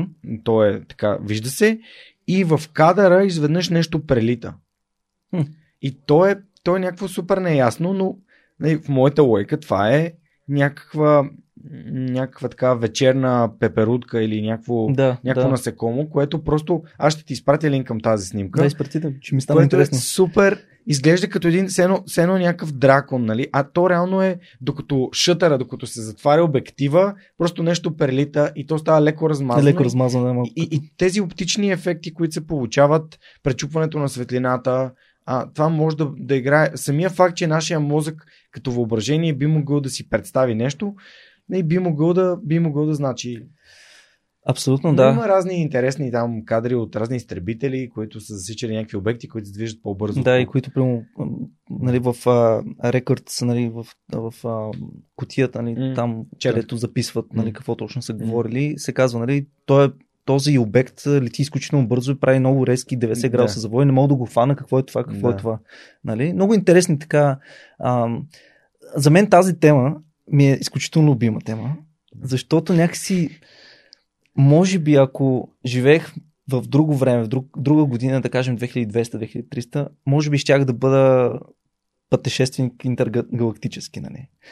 А, някакси много ми е, как да кажа, много ме Любопитно ти е. Любопитно, привличаме. Да. Но, Ти, ти започна разговора с това. Любопитството, да. Любопитството. Е нещо, което... Всъщност, любопитството е нещо, което са ни... На, на, което е накарало да излезе човека от пещерата навън. Любопитството е нещо, което е накарало той да направи първия огън, нали, така да се каже, първия пламък. Любопит- Любопитството е нещо, което е накарало да сме ето това тук, нали, където сме. Което е нали, много готино, като се замислиш. Нали? Това да експлорваш непознатото. Представи си за последните примерно 100 години как човечеството, как цивилизацията се е развивала и а, аз имам една много любима така мисъл, която следвам. Мисля, че покрай Питър Диамандей съм е чувал, че броя на, на човешкото познание като такова, то се отвоява Мгм, като на, на определен брой години. Да, И колкото повече ние в момента се развиваме, толкова по-бързо се отвоява познанието. да, да. И това води до много драстични, ам, добри, дори, дори промени в науката, защото науката, тя, тя има неща, които са определени, но до, до момента, в който не се стигне, примерно науката едно време, без да има достатъчно добра оптика, е смятала, че Земята не е, ам, Не е кръгла, кръгла. Кръгла. е сферична или Не е там сферична, овална. да. Да. Не е глоб. да. А, докато не, някой любопитен човек е го е доказал по един начин И чак години по-късно, когато е имало начин да се установи това и от други хора, тогава те са казали, да, това е така. Прав си.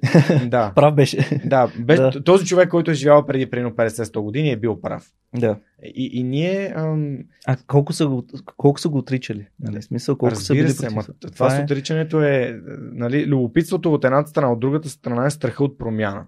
да, което е точно. еволюционно заложен в нас. Да. е- Ами то статуквото е е, от гледна точка да ни предпази, защото е нещо ново и непознато. Според мен, нали, това е моята концепция. И аз така си мисля. Но а, все пак статуквото може да ни предпази от развитие, което пък е минус. Което... Значи, аз знам, че ти си фен на Atlas на Rand. Аз съм фен на изворът пък. Окей. Защото а, някакси виждам много паралели и корелации с а, живота. Чел си двете книги. Ами да, чел Окей. съм и двете книги, като Atlas съм чел по-давна и Мгм. честно да кажа, може би трябва да я препрочита отново. Но изворът е по-така от скоро четох, може би някъде към 2015 година Мгм. или 2014 четох, тъй като майка ми беше дала тогава. И Аз се- Прииска ли ти се пак да си архитект? а, не, но не, тогава не, вече не ми се прииска да съм архитект, но видях много паралели с архитекта, с главния герой, защото той, той е... Тогава имах един такъв период в живота си, където бях в една като дупка. Тогава беше четвъртия момент, където ми разделя преди и след.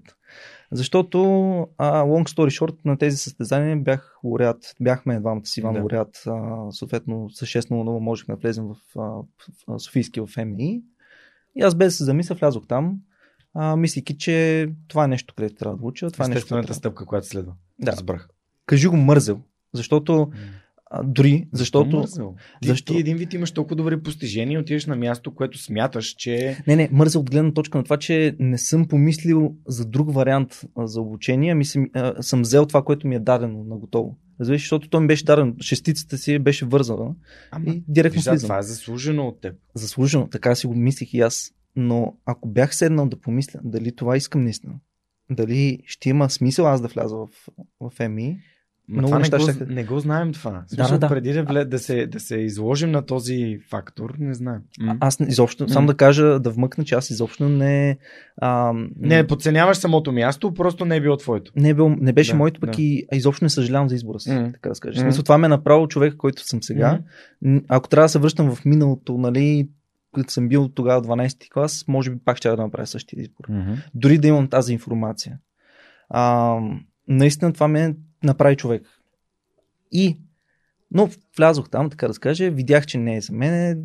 Нещата не започнаха добре още в първия семестър. А, Аз не, ще кажа защо не започнаха. Защото в математическата, на мен математиката и всичко останало като предмети ми вървеше по вода. Така, не, че искам да се хваля, но просто М. казвам, че а, не отделях много. Лесно е било и си постигал лесно резултат. Абсолютно, Разбирам. да. Математиката буквално беше, слушам а, нали, Урока. учителката какво ми казва. Логиката. Същото нещо okay, и при мен беше чакам. до седми клас. След това вече нивото, нали, в немската, понеже аз се учил в немската Да. в София, нивото ми на математика значително се промени и аз го дам на факта, че аз винаги съм си учил уроците в клас Мгм.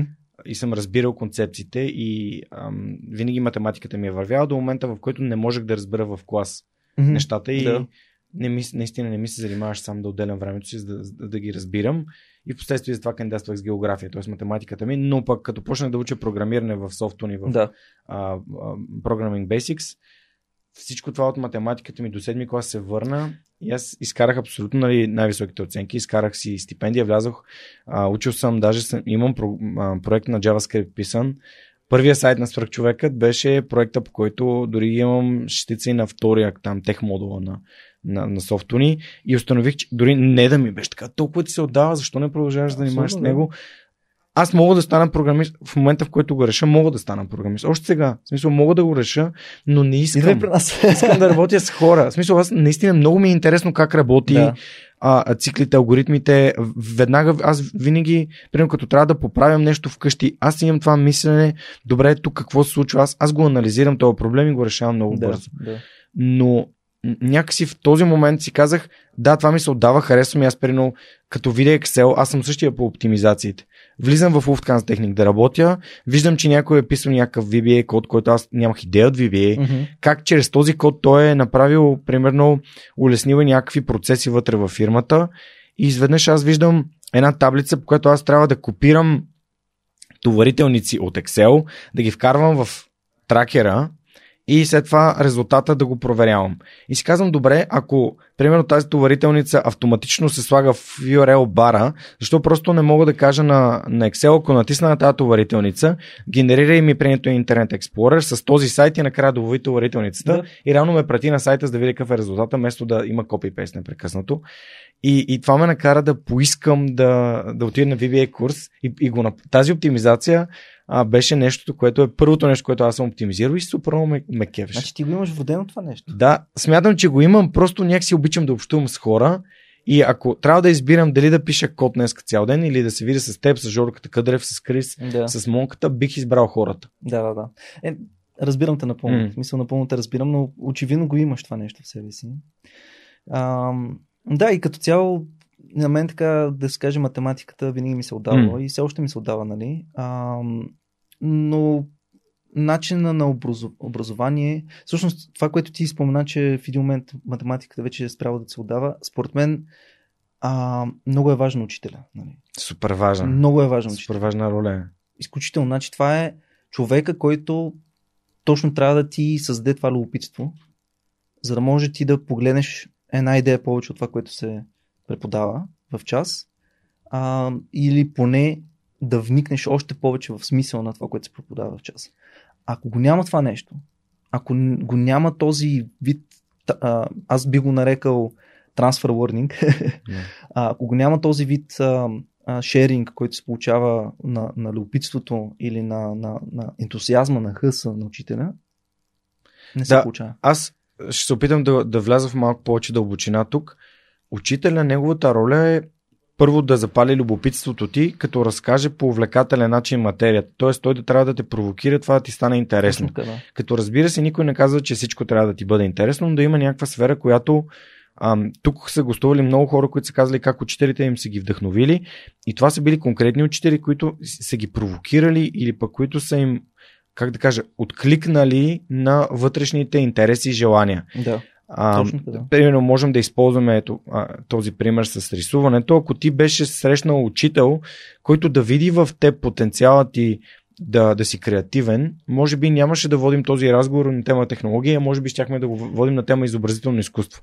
В моя да. живот, учителите, които са ме, са ме, са ме вдъхновили, са ме провокирали, а, мога да ти кажа момента дори, този преломен момент, както ти разказа, в който аз а, не намразих, ама се отказах от изобразителното изкуство. Никога не съм могъл да рисувам добре, но имаше един момент в 5, 6 и 7 клас, моят преподавател по а, изобразително изкуство, се казва Гранчаров, mm-hmm. и бях в 119 в София и имахме много, много интересни неща. Правихме първо едни, ам, едни постройки от картон, които облепвахме с а, а, хартия с а, вода и C200, с туалетна хартия, за да станат по здрави да. и ги боядисвахме отгоре и аз бях правил м- часовниковата кула в Троян, в Трявна, извинявам се, а, и си я спомня много ясно а, не, колко, колко време съм отделял. Представи си за един ученик колко му е интересно това той да създаде нещо ново. Тоест, това е, реално това е като real life Lego, което използваш а, картон, а, клечки за зъби, нали, рисуваш върху него и така. И сега, отиваме на перспектива, рисуваме перспектива. Или е било 6 или 7 клас, спомням си го много ясно този момент, домашното ни беше да нарисуваме някаква картина в перспектива и аз решавам, че ще нарисувам театрална постановка, да. която изглежда като едни завесени предета и вътре между тях една перспектива с едни къщи, които са такива като възрожденски къщи. И си спомням, Готин е Супер, да. И, и я бях от, дори бях взел боички и бях я отсветил с акварелни бои самата картина, да. за да изглежда, за да бъде освен, че в перспектива е и цветна. И няма светосенки такива неща, все пак 5-6 клас не, не, не ми се отдава толкова, но си спомням с каква любов го рисувах това нещо и как нали, буквално бях така в този а, това състояние, в този поток, в този флоу, в, този, в тази зона, Транс, да абсолютно трансово състояние, в което аз рисувам и, и си спо... даже в момента мога да я визуализирам тази рисунка и си спомням как отивам на другия ден и му я показвам. Нали, домашно аз я показвам и той ме поглежда и казва, това не си го рисувал ти. И това беше момента, в който всичко за изобразителното изкуство в, в мен свърши. Да. А защото учителя вместо да каже, Уау, как го направи, как ти дойде идеята да се поинтересува, Да, да. той просто отсъди. И а, а примерно, подобно нещо ми се е случило с учителката ми по математика, която ми беше казала, че съм абсолютен палячо, защото винаги съм човека, който си предаде контролното първи. Мгм. Винаги. Тоест, аз имах много амбициозен клас всички, ам, всички от тези, които имах, идваха от семейства, които са наистина много амбициозни, бяха в Американския колеж, английската гимназия. И тя им писа на всички шестици, на мен ми писа петица по СИП математика. Единствено по СИП математика имах петица и беше казал на майка ми, че съм палячо, защото винаги предавам първи и че нали, един вид по този начин, може би имало някакво, някакво сравно... Аз винаги съм се сравновал с другите. Това е нормално. Да. И, и си спомням, никога няма да забравя. Отивам на, след изпита ми в седми клас. Отивам в Веди и, и на излизане се срещам с, с нея и дъщеря и тя, тя от моя випуск беше дъщеря. И ме пита колко имам по математика и аз казвам 5,75. И реално това беше, може би, най-високата. Това сигурно в моя клас беше най-високата оценка Да. по математика. А, и, и, и, и това беше, защото аз, това нейно, нали, този нейн такъв упрек към мен, реално се беше превърнал в моя вътрешна мотивация, защото аз знаех, че съм много добър по математика. Аз просто го чувствах. А, а, а, а, а худ... рисуването беше много на ръба. Да. И, и всъщност това ме, ам, това съревнование и това prove them wrong, нали, а, докажи, че другите не са, не са прави, е нещо, което много, ме, много силно ме мотивира. Много силно ме мотивира. Не Дори в момента с джуджитото е... Да.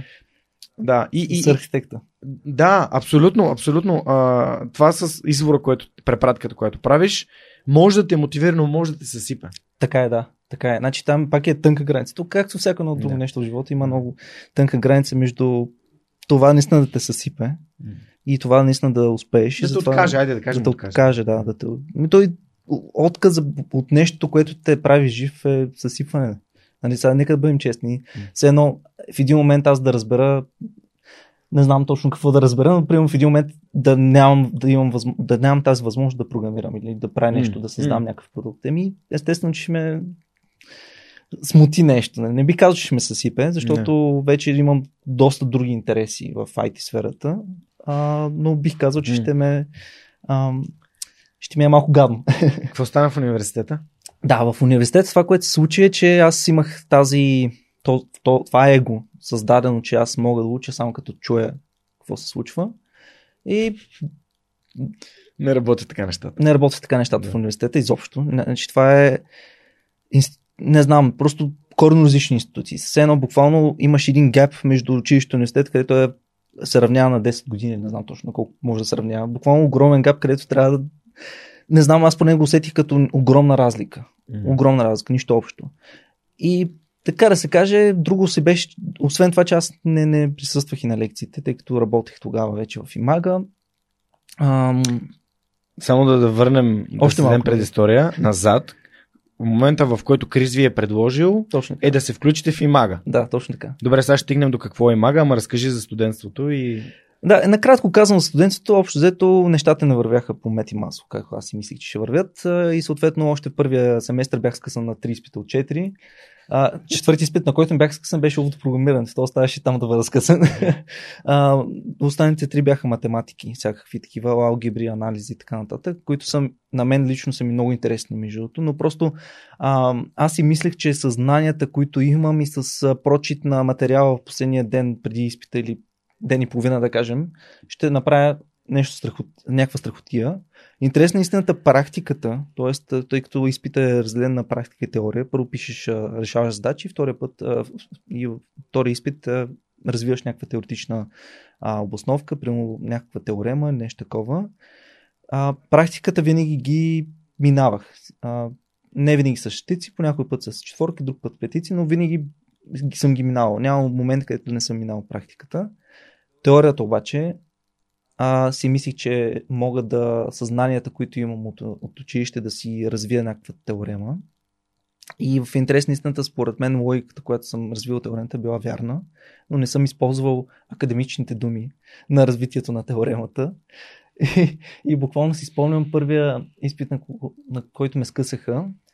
А, само да вмъкна една информация, че аз през учи... в, а, целият си период нали, на училище съм имал само една двойка и то защото а, мисля, че не предадох а, някаква домашна. Не си спомня нещо такова беше. Някаква глупост беше. Тоест една, една, а не, сетих се. Точно така. Не предавах домашна по музика. а, нали, това нали, пак не е да се хвали нещо такова, просто казвам, че да дам малко контекст на зрителите всъщност какво голямо его ми беше създало mm. това нещо. И... Че не ти си отличен ученик, че всичко ти се получава с лекота, че няма нужда Точно да учиш, така. отваряш, преглеждаш, окей, добре, съм, това ще го взема. Че съм свръхестествено такъв да.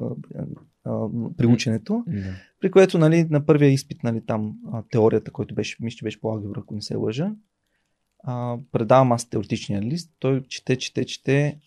Колега, това не е написано с думите, които аз искам да бъде написано.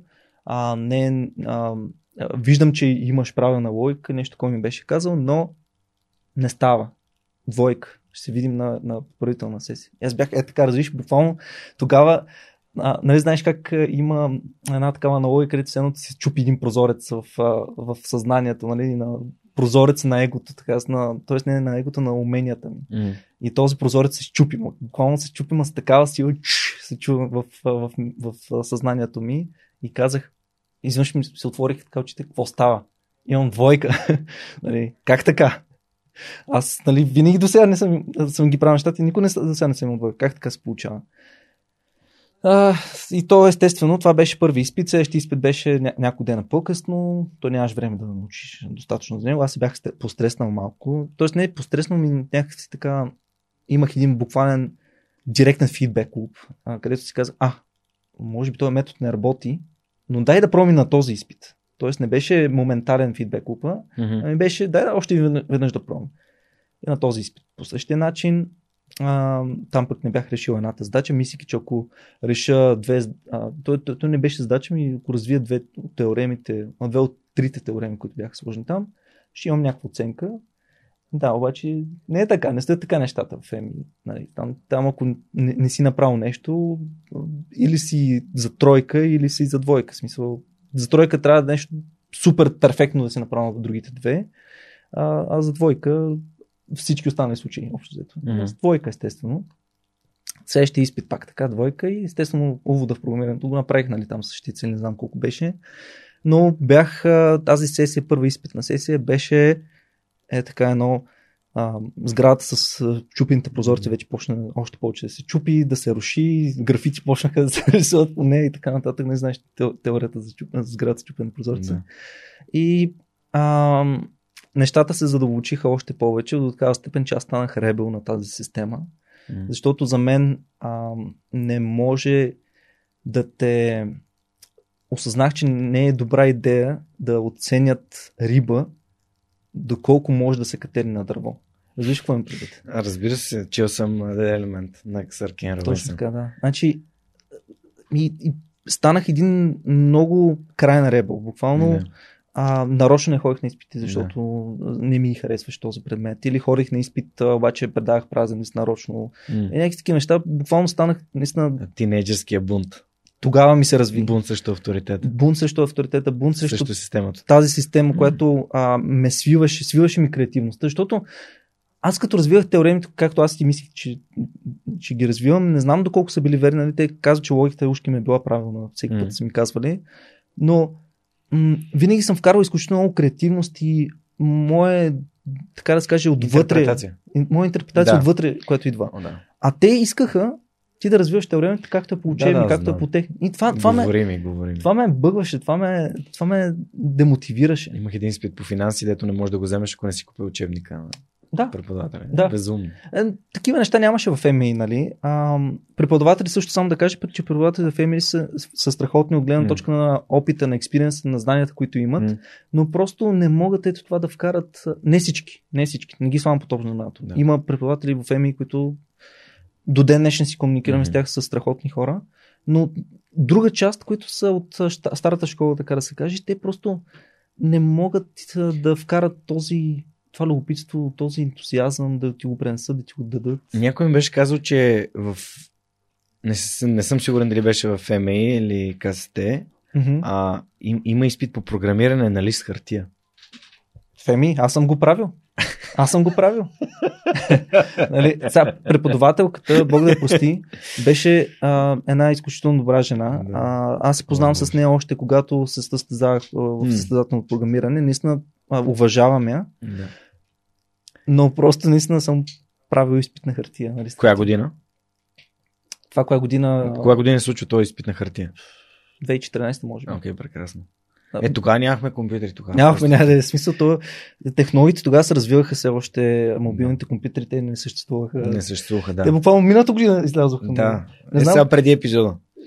Но това, това, е, това е безумно. И това, системата, системата просто е прекалено бавна и, и, и Да. прекалено И аз- неадекватна за, за технологията и за, за това, което си говорихме преди това, за времето, в което знанието се отвоява и отроява Абсолютно, и да. става Не може да повече. М, Това- Абсолютно. Да. Курсовете от програмиране, които са в ЕМИ, са Е. с извинения на, назад. Нали, Да, в да. смисъл, доста назад. А, Не следват закона на с изключение, нали, тук пак слагам изключение, Да, да, не, след, не след закона на Мърфи. Изключението е, на че... мур, на мур. А, За да, да, на мор, ком- да, на- точно така, извинявай. А, а, с изключение на изборните предмети. Е, Там избираемите предмети, избираемите дисциплини. Те наистина са М. изключително готини. А, може би ако препоръчвам в ЕМИ, бих препоръчал точно заради избираемите дисциплини, защото това са от хора, които са в бранша, които а, работят, имат практически опит, практическите знания ти ги и ти, не знам, те, те ти пренасят този ентусиазъм, който те имат от работа си, го пренасят на тебе и ти дават наистина много интересни такива знания, много допълнителни неща, които, нали, за съжаление, ам, другите преподаватели, които са от старата школа, М. не могат да пренесат, не могат да дадат. Кога се отказа? Ох, това ми е изключително бол... не, болна тема, обаче не е такава тема, която да мога да говоря. Болна тема ми е защото И какво те накара да се откажеш? трябваше да се откажа по-рано ам, и се отказах, когато прочетох изворът. Когато а, някакси аз видях паралел с това, че той се бореше точно на така система. М. Нали, всички му казват а, а, Ти не ставаш ти това, не твоето ставаш не, това, не е добро. Не, не е добро и така нататък. Той просто иска да си да е по-креативен в това, което Да. прави. Той иска И- да бъде оставен, да прави нещата както той ги вижда и както той ги Точно разбира. така, да. Тоест да бъде, и да бъде себе си и да, из, да изразява това, което точно. е в него. Аз също исках да бъда себе си в ЕМИ. Ма не можех. Аз трябваше да, да бъда под една система, да, да се М. управлявам под ние правила. М. Нямам нищо против ЕМИ. Само да кажа, нямам нищо против ЕМИ. Просто не, не беше за мен. А, има хора, които познавам, които са завършили в ЕМИ, а, които са успешни програмисти, които на тях им е било доста полезно в ЕМИ. На мен също им беше полезно в ЕМИ, между. А, нали, всички тези а, мъки в кавички ме направиха доста по-търпелив човек, по а, така, как да кажа, по да разбера, че всъщност нещата не се случват толкова лесно, колкото си мисли, че се случват. Примерно, ако бях влязъл в някой друг университет, където не са толкова тежки нещата като в ЕМИ, може би щях все още да имам това детинското, ам, тази детинска наивност, където си мислиш, че светът е в краката ти, нали, нещо такова. А, в ЕМИ всъщност показва, че ти можеш и да, си, да бъдеш приземен, буквално, а, че ти не си толкова добър в някои отношения, че ти имаш а, слаби и добри черти. Трябва... а, Тоест, това ми ме накара да открия слабите си черти в, а, а, а, моя, а, в моя характер, не само и в а, уменията ми. Това ли бяха уроците? Ами, бих казал, че да. Това бяха уроците, които научих от ми. А, естествено, математика. Уроците не им предвид личностните уроци. Личностите не, уроци, да, но не само и принцип уроците, които научих в ЕМИ. Не, тук малко изопачих нещата. Реално в ЕМИ ми, ми даде доста сериозни а, основи за висшата математика, които а, ползвам а, в ежедневна база, които а, ми помагат, така да се каже, на работа. Но, но, но просто, как да кажа, може би трябваше да направя по-рано това решение, защото аз го отложих с две години след семестриално завършване. Тоест ти семестрално си завършил, взел си всички изпити, Без са два. имаш два изпита, които не са завършени. с които се борих а, системно. В смисъл такъв а, не, а, два пъти, значи на, на един изпит а, отидох само веднъж, само в Да.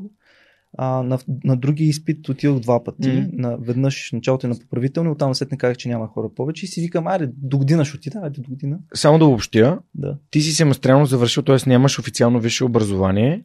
Тогава нямах. Вече имам.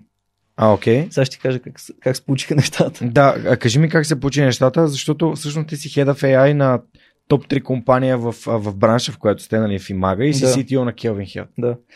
А, нали, всеки знае, че днешно време образованието не е толкова важно за IT сферата, по-голямата част от а, работа в IT сферата, включително и за изкуствен интелект. Сега, ако трябва да бъда честен, а, от висшата математика, основите на алгебрата и основите на, на анализ са предостатъчни mm-hmm. за а, почти всякакъв изкуствен интелект. Нали, ако вече задълбаеш в по-научната сфера на изкуствен интелект, тогава вече може би трябва да имаш по- по-големи познания от това. Нали. Със сигурност вече трябва да имаш и по-задълбочени познания в статистиката, а, по-задълбочени в, в, в приложната математика и така нататък.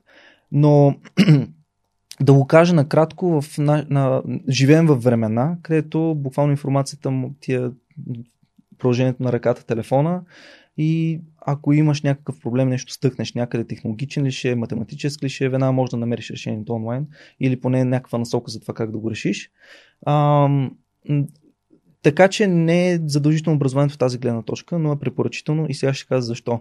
Препоръчително, защото образованието те създава един а, по завършен човек, така да се каже. Нали, те все пак той ти дава един друг поглед на това, на тези неща, които се преподават. Той ти дава първо теоретичен поглед на нещата, които се преподават, тъй като за мен теорията е изключително важна. Даже има един а, вид, или то не точно е вид, а, а, Мечо Пух а, нали, пита Прашчо, а Прашчо а, не, какво, какво беше точно, сега точно съм го забравил, но нещо типа на а, всеки знае а, не, всеки може да вдигне слон, стига да знае как. Нали? Нещо mm-hmm. от този тип. Не? Тоест, стига да имаш теоретичните познания как, може да вдигнеш и слон дори.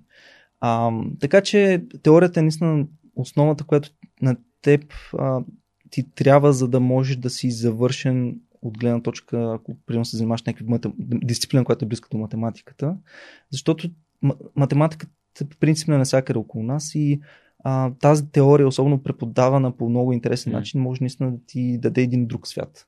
Буквално да разбереш много неща за, за това как някои а, неща от ежедневието ти се случват. За това как, например, а, клетките на телефона работят или. А, тоест, завършвате от гледна точка не само на обща култура, но и от гледна точка на, на, на познание за света.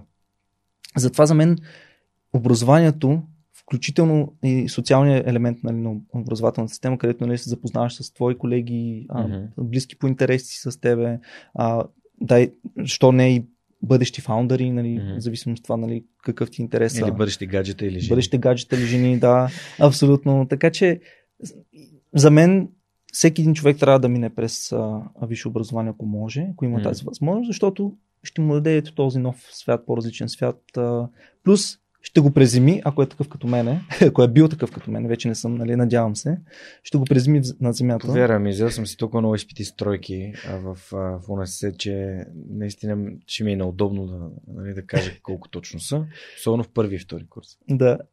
И long story short, нали, след като прекъснах, mm-hmm. а, реших да се преместя в нов български, като там направиха приравняване. Общо взето само един, сем... а, не един семестър, един курс, т.е. два семестра изкарах а, като там, честно да ти кажа, в много български много ми хареса, защото преподавателите там а, преподавах с много интерес, желание, ентусиазъм. А, това може да звучи малко като реклама, но не ми е това целта. Не си ти първият гост, който каза, че просто има повече практици в, повече в, практици, да. в нов български в сравнение с другите така, образователни институции. И аз самия съм бил канен на, нали, да, да водя лекции в, примерно в ам, студентите по телекомуникация, mm-hmm. нали, Жустин ме беше поканила да, да. Да, им, да им говоря и Жорката Малче води на студенти да. нов български. Много често така попадат гости в подкаста, които споделят, че и като, и като база, и като изобщо чисто технологично, просто университетът е много добър. Аз нямам, нямам така а, като студент гледна точка отвътре. Монката завърша журналистика нов български, така че тук Аз съм да изключително доволен от mm-hmm. образованието в нов български. А, както казах, първо, че там има доста практици и хора, които работят в бранша mm. и ти продават. Това все едно са избираемите дисциплини в ЕМИ, само че редовни дисциплини в, в, в, в нали, образованието в нов български. А, запознах се с много преподаватели, с които буквално след лекция съм стоял по час, час и половина, два да си говорим за всякакви технологични теми. Много, много така mm. готино е а, този е, екс, шеринга на експириенса, който те имат. Да. А, и много неща научих, въпреки че предметите, нали, на които а, присъствах, бяха такива предмети, които ги знам нали, от практиката си. Тоест, не, М. не, по принцип нищо ново не трябваше да науча. Нали? Но всъщност много други неща научих. Нали? Научих по-интересна а, вътрешна информация за технологията, как работи, от човека, който се занимава с това 20 години, да кажем. Сега, например, все още уча в Нова Българска, като уча магистратура, управление на проекти и точно поради същата причина се записах от любопитство, от това, че ам, нали, първо от любопитство, второ от това, че искам наистина нещо да науча малко по, а, повече за PMP, нали, тъй като Да, Като- това е сертификат за Project Management. Само да, кажем, за Project да. Management Professionals и дори мисля да, да, да кандидатствам нали, за такъв сертификат. А, да, просто това, което много ми хареса а, на тази магистратура, която в момента уча, е, че много подкрепя колаборацията, работата в екипи. А, нещо, което до сега в образованието си го нямах. Нали. Ще те върна на там, че ми е много интересно това Да. с Иван. А, да те питам колко е, колко е фундаментално да имаш хора, с които обичаш да работиш, ама според мен в Имага вече ще почнем да нареждаме точка. Да, да, да. А, и препоръчваме на всеки един, който иска да научи управление на проекти. Като цяло съм много доволен от преподавателите там. А, пак по същия начин а, лекцията започва, човека си казва теоретичната част и после става една дискусия, ма, опит, споделяне на опит, да. какво се е случило, с какъв клиент се се сблъсквал, а, какъв, какви са били с проблемите с този клиент, а, дори а, съвети преподавателя може да ти Да. даде, примерно, може тук по този начин да подходиш, тук не е така, а така и така нататък. Много готино. Наистина и работата в екип, създаването на проекти с а, студ- а, колегите е страхотно. А, така че на мен това е, за мен това е образованието. За мен това е нещо, което наистина те научава а, на нещата, на материята, които ти искаш, да, нали, за които ти си записал. И да, а, в момента съм, така да се каже, магистратура в а, а, Нов български, като там има един преподавател, Димитър Танасов се казва, доцент доктор Димитър Танасов, който ми е научен ръководител. И всъщност той ме запали в а, научната част на изкуствения интелект, още повече. А, в смисъл, аз винаги съм се интересувал от, може би, от 2015 ч- на година почти. Тоест, това са управление на технологични проекти, не само на проекти като... Значи, така, точно така, управление на софтуерни проекти. Мгм. Да. Като а, специално за а, Димитър Танасов, нали, а, с него се запознахме по време на бакалавра, т.е. четвъртия, а, последния семестър, който учих там. А, от гледна точка на това, че имах а, дипломна работа, така да се каже, и, и този човек а, ми, ми го препоръчаха. И а, той е статистик а, по принцип, а, като той ме вдъхнови или по-скоро ме, ме накара да повярвам, че аз а, мога и в научните среди да, да се развивам. Защото тази дипломна работа, която разработих, а, това е. Между тя е, за мен лично е доста интересна, но принципно е on the edge за това колко е окей okay от гледна точка на AI. Това е система, която анализира видеосъдържанието от видеокамери, видеозаписи и може да се използва.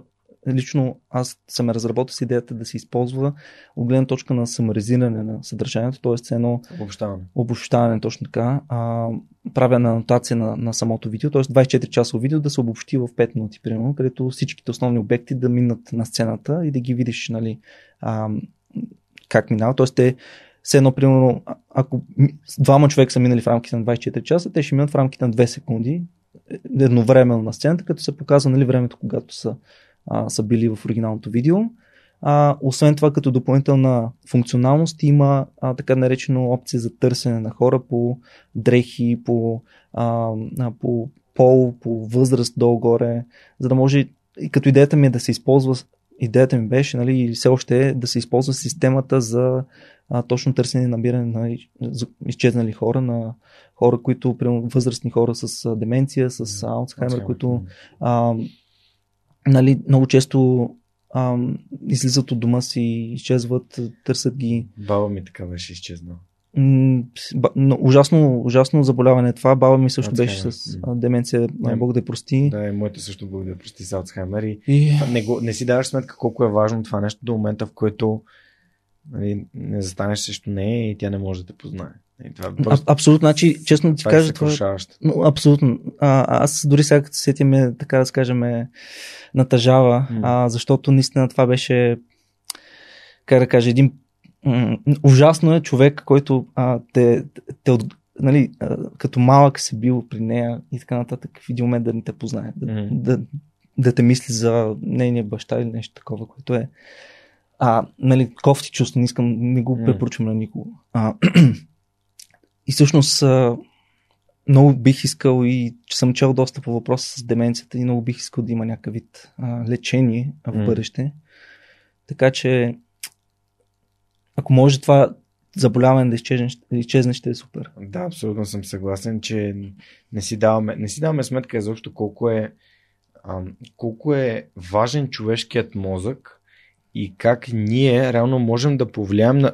За момента това, което може да повлияем на деменцията и на Алцхаймера, нали е превентивно да се грижим за това да сме здрави, т.е. да се наспиваме, Точно така. което да кажем, че времето, което хората прекарват в момента в почивка е много по-малък от нали, той прогресивно намалява. Да. Главно защото имаме телефони, устройства, работа, работим от вкъщи, всякакви такива неща, които Да, ни, ни да. карат да, да будуваме и да се гордеем. Нали, дори има хора, които се гордеят с това, че почти не спят. Което не е изобщо повод за гордост. Нали, баба ми беше учителка, детска, учителка в детска градина и си спомням, че когато съм бил като дете при нея, тя ставаше 4.30-5 сутринта, отихме в детската градина, да може да подготви да могат да започнат да идват децата. Което значи, че тя, тя почти не е спала. Физически беше в топ състояние Мгм. на 80 години, беше здрава, силна, никакви проблеми с сърцето, нищо, нищо. Да. И просто изведнъж нали, мозъка започва да изключва а, нали, но, новата памет, т.е. последните неща, които са чули. Да, Почва да. да. Да, да, То реално това се превръща, човек се превръща в едно дете, което има Точно спомени така, да. все по-назад, все по-назад, все по-назад във времето, които са така, те са, са утвърждавали тия спомени. И, и, и това, е, това е много трудно за всички хора около теб, защото те се опитват да те научат на някакви неща, кое, кое да те убедят. Да, те не могат да, да. те убедят, защото може. твой мозък не може да го асимилира. Баба ми беше, стои на прозорец и казва, не, пусни ме, искам да си отида вкъщи Точно да. Беше наводнила апартамента, защото беше, бях спрели водата, тя беше пуснала всички кранове, защото си мислела, че няма вода. Изведнъж не идва водата, тя не може да реагира и да ги спре. И, и ти, ти неща са много трудни и а, не, не е майтап, мозъкът ти просто изключили. А, дали, удариш ли си главата или, а, или появи ли се Алцхаймер в живота и наистина нещата стават много трудни. Изобщо не има етап това нещо. Това е... И а, намиране такива хора много често получавам във Фейсбук си нали, съобщения от Да. а, баба ми я няма, дядо ми го няма, моля ви споделете.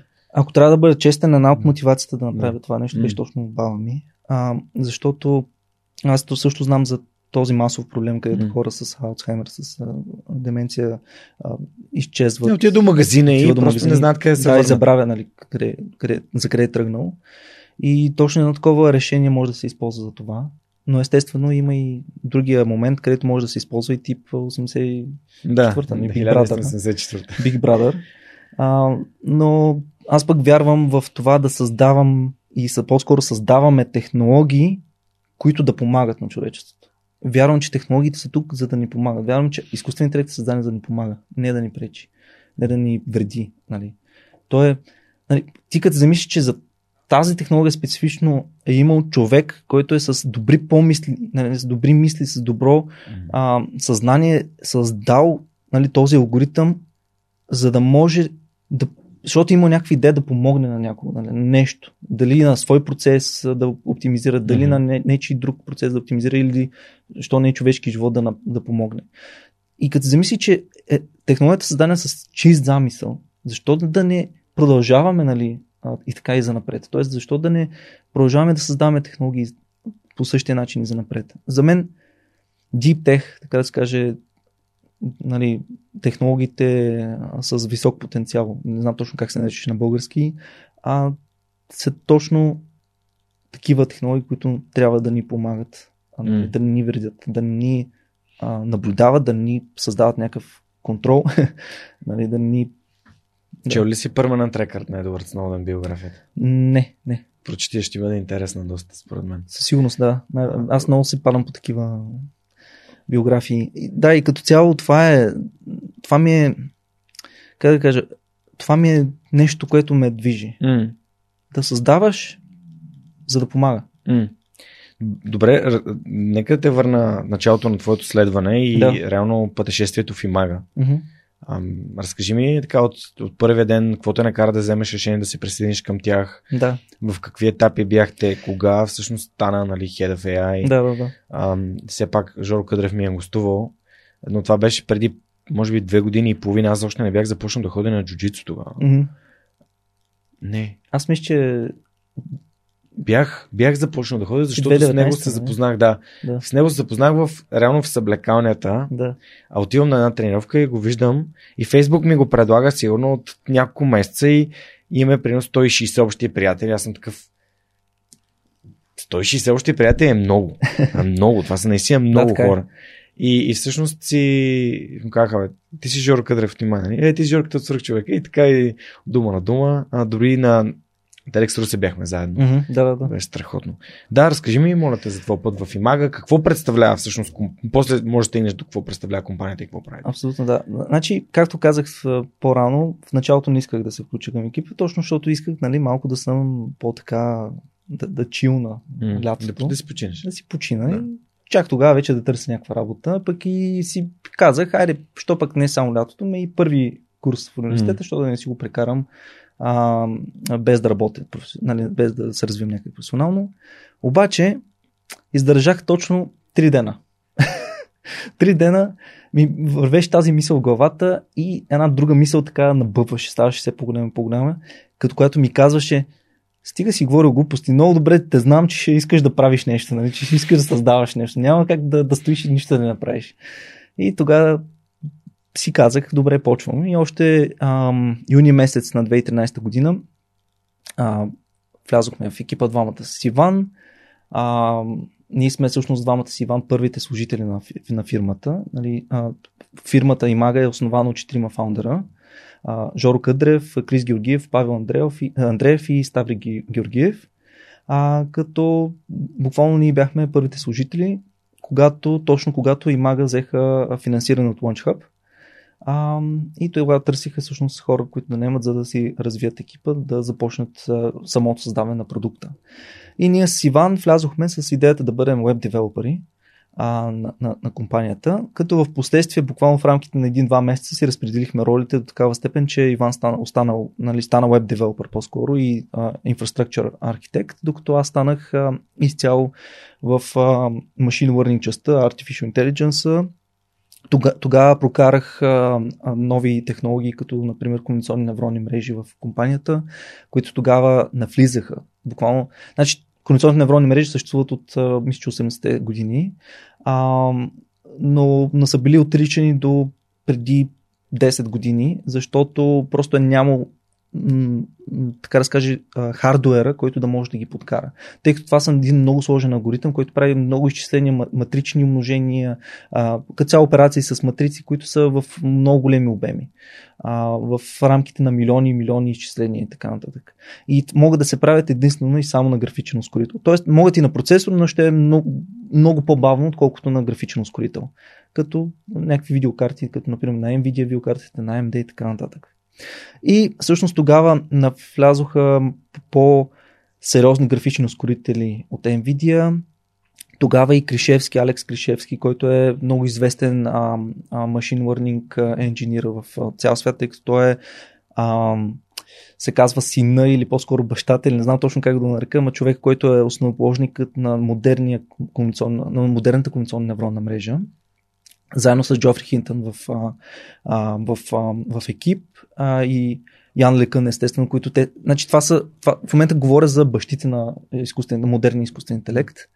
И а, създадох една а, невронна мрежа, която се казва AlexNet. А, и тогава видях изключително голяма възможност да, да предложа да вкараме тази технология, да интегрираме тази технология в технологиите на Имага а, като имаше маргинално подобрение в точността, маргинално подобрение в качеството на технологиите, след като ги, ги вкарахме а, нали, вътре.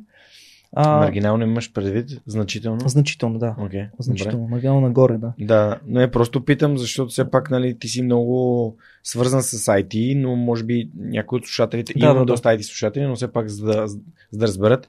А, разкажи ми само какъв е бил продукта, когато сте се да. джойнали в компанията, за да може хората да придобият контекст. Да, да, да, абсолютно. А, значи Имага предлагаше тогава а, няколко различни технологии за обработка на изображения. Едната технология беше а, всъщност флагшип технологията беше а, а, такава, която предлага тагове а, и все още е всъщност флагшип, което предлага тагове за дадени изображения. Тоест може едно изображение да бъде описано с някакви думи.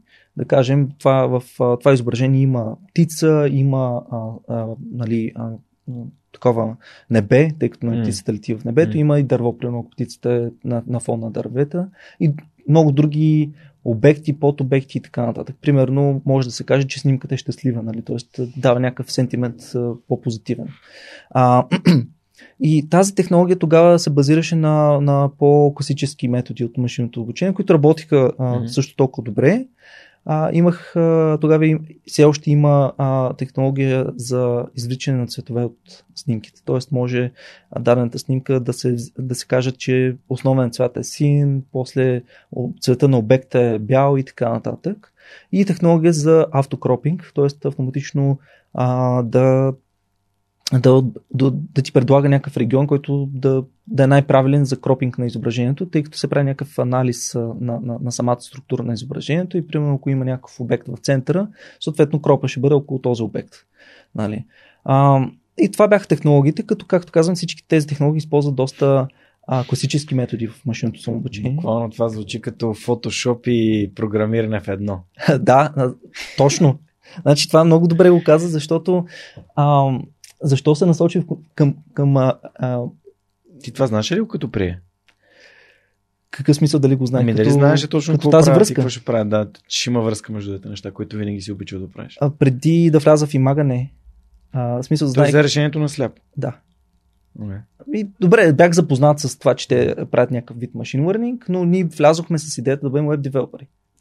Разбираш ли? да, да. Не, са, не сме има, аз лично да. не съм имал никога представата, да. че ще че машин learning ще ми бъде нещо, нещо, което професионално в последствие ще се представям. Да. А, и винаги ми е било хоби, нали, така да скажа. Винаги, откакто нали, направихме там mm. Interesting, винаги така съм се занимавал mm. в свободното си време да си правя някакви тук анализи, някакви статистически методи да прилагам, но никога не съм си представил, че това ще ми бъде основното. Винаги съм си мислил, че аз ще бъда веб девелопер. Както винаги съм си мислил, че ще бъда архитект 6-7 клас. mm. Просто, нали знаеш как не знам, честно казвам, не знам. Какво... си играе игри с нас. Да, прави, чувъркате там нещо. не, знам, не знам по какъв начин се случиха нещата, но в крайна сметка, а, нали, след като вкарахме тези кондиционни невронни мрежи, които много ми, а, ми бяха при сърце защото, именно защото едно време се занимавах с Photoshop, там също има филтри, както има в кондиционни невронни mm-hmm. мрежи, като филтрите в Photoshop а, си ги пишеш ръчно, докато кондиционните невронни мрежи а, като, тук там е едно уточнение. Филтър нямам предвид а, да ти а, промени прямо цвета на снимката или нещо такова. Ми филтър е а, една матрица, едни числа, които се прилагат на пикселите на изображението и се създава ново изображение, което, а, което извлича примерно някакъв вид, а, да кажем, ръбове. Може да извличаш, примерно само да кажем прави ръбове. Може да вземеш от изображението. А, леко вални ръбове може да вземеш от изображението, в зависимост от филтъра, естествено. А, филтър се ползва и за примерно бърваш, ако искаш да замажеш изображението, yeah. това е филтър. Това е един бъринг филтър, който така се прилага на всички пиксели. Например, ако има снимка на лице отзад, за да е затъмнено цялото изображение, да е замазано цялото изображение отзад, се прави с такъв тип филтър. Да, точно така. Mm. Пак, се прави такъв, пак се използва такъв филтър и така нататък. Всички тези мини editing tasks са, са базирани на тези филтри. Най-трудното нещо в Photoshop да изрежеш някой покрай косата му. да, а, да. И то, сега не знам, новия Photoshop а, аз го имам. Между другото, в интерес на истината, въпреки че в момента не ползвам редовно Photoshop, Photoshop не съм спрял да го имам от както ползвам Photoshop. Mm. и в момента го имам. Отварям го, да кажем, веднъж на месеца да не знам, да отрежа нещо от някаква картинка или нещо такова, но mm-hmm. си плащам за него, имам си го и, и, и, и, и, не мога да го махна, не мога да го да инсталирам. Не знам защо. Някакси mm-hmm. постоянно. Свързан с него. Свързан съм с него. Знам, mm-hmm. че това ме е направил човека, който съм сега и някакси не искам да го махна. Mm-hmm. Искам да продължавам да си плащам за него и така. А, плюс това в един момент ми е полезно и го отварям. А нали и си правя някаква графика. Та, в uh, Photoshop, както казвам, има ги тези филтри, които най-често те са замаскирани с някакъв интерфейс и не виждаш какво се случва в бекенда, но има опция да, да ги въвеждаш ръчно тези филтри. Аз още тогава си играх с това нещо. А комуникационните невронни мрежи, те са базирани на същия принцип, на точно такива филтри, обаче не един, не два, ами милиони филтри милиони филтри, които се прилагат към изображението, които варят прави ъгли. А, на, на, те са на няколко нива а, невронните мрежи. Първо варят някакви прави ъгли, някакви базови структури от изображението, после вече тези структури ги обединяваш се едно, се обединяват в нещо по-голямо. Примерно, да кажем, гумата, нали, тя е с кръгла такава форма. Нали, ще се извадят първо всичките ръбове, които са такива а, леко м, заоблени, леко криви, така да се каже. После тези ръбове ще се обединят в една окръжност, после тази окръжност ще се обедини с цветове и с някакви други текстури в а, реално самата, самия, самата текстура на гумата, точно така, и после в последствие ще се оформи самата гума. Нали? То това е буквално на някакви такива нива получава. Всъщност, принципа на, на, на начина на работа на, на, на човешкото зрение на, на, на, очите е подобен. Той пак е на такива нива, на такива структури, на такива слоеве, където първо имаш тези фоточувствителните клетки, които ти взимат някакъв вид а, информация а, от environment и вече оттам насетне лека по лека тази информация се структурира, добавя се някакъв вид контекст и до такава степен, че ти вече да виждаш нали, а, а, човека и да разбереш, че това е човек. Нали. А, така че кондиционна невронна мрежа работи на много подобен принцип, mm-hmm. не е едно към едно, естествено. А, и ми беше много така близка до фотошопа и от тогава насетне не съм спрял да се занимавам с кондиционни невронни мрежи.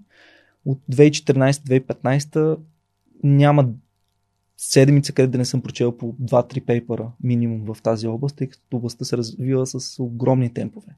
Огромни темпове. А, развихме там 2014-2015 развихме много технологии. 2014 Иван а, пусна а, Cloud API нали, на Imaga, където да може а, други разработчици да си вкарат нашите технологии в техните приложения. А, да, ако искат, могат да направят и Photoshop с нашите технологии, нали, техен си, или просто някакъв, а, а, някаква програма или софтуер, който да анализира снимките, да организира, да, да ги подрежда снимките. А, имахме един клиент Kia в, а, от Южна Корея, а, който те ползваха а, тагинг а, технологията ни да анализират снимките, Facebook снимките на своите потребители, които се а, закачат в това приложение, които, т.е. които се логват в това приложение, което те бяха направили. И след анализа на снимките се вадят нали, тагове и на база тези тагове, на база тези резултати, те а, правят преценка или правят някакъв вид класификация за това този потребител какво може да предпочита от гледна точка на модел автомобил.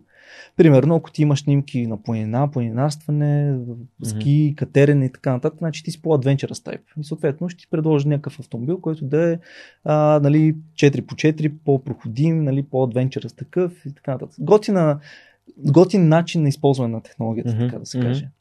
А, по-разчупен.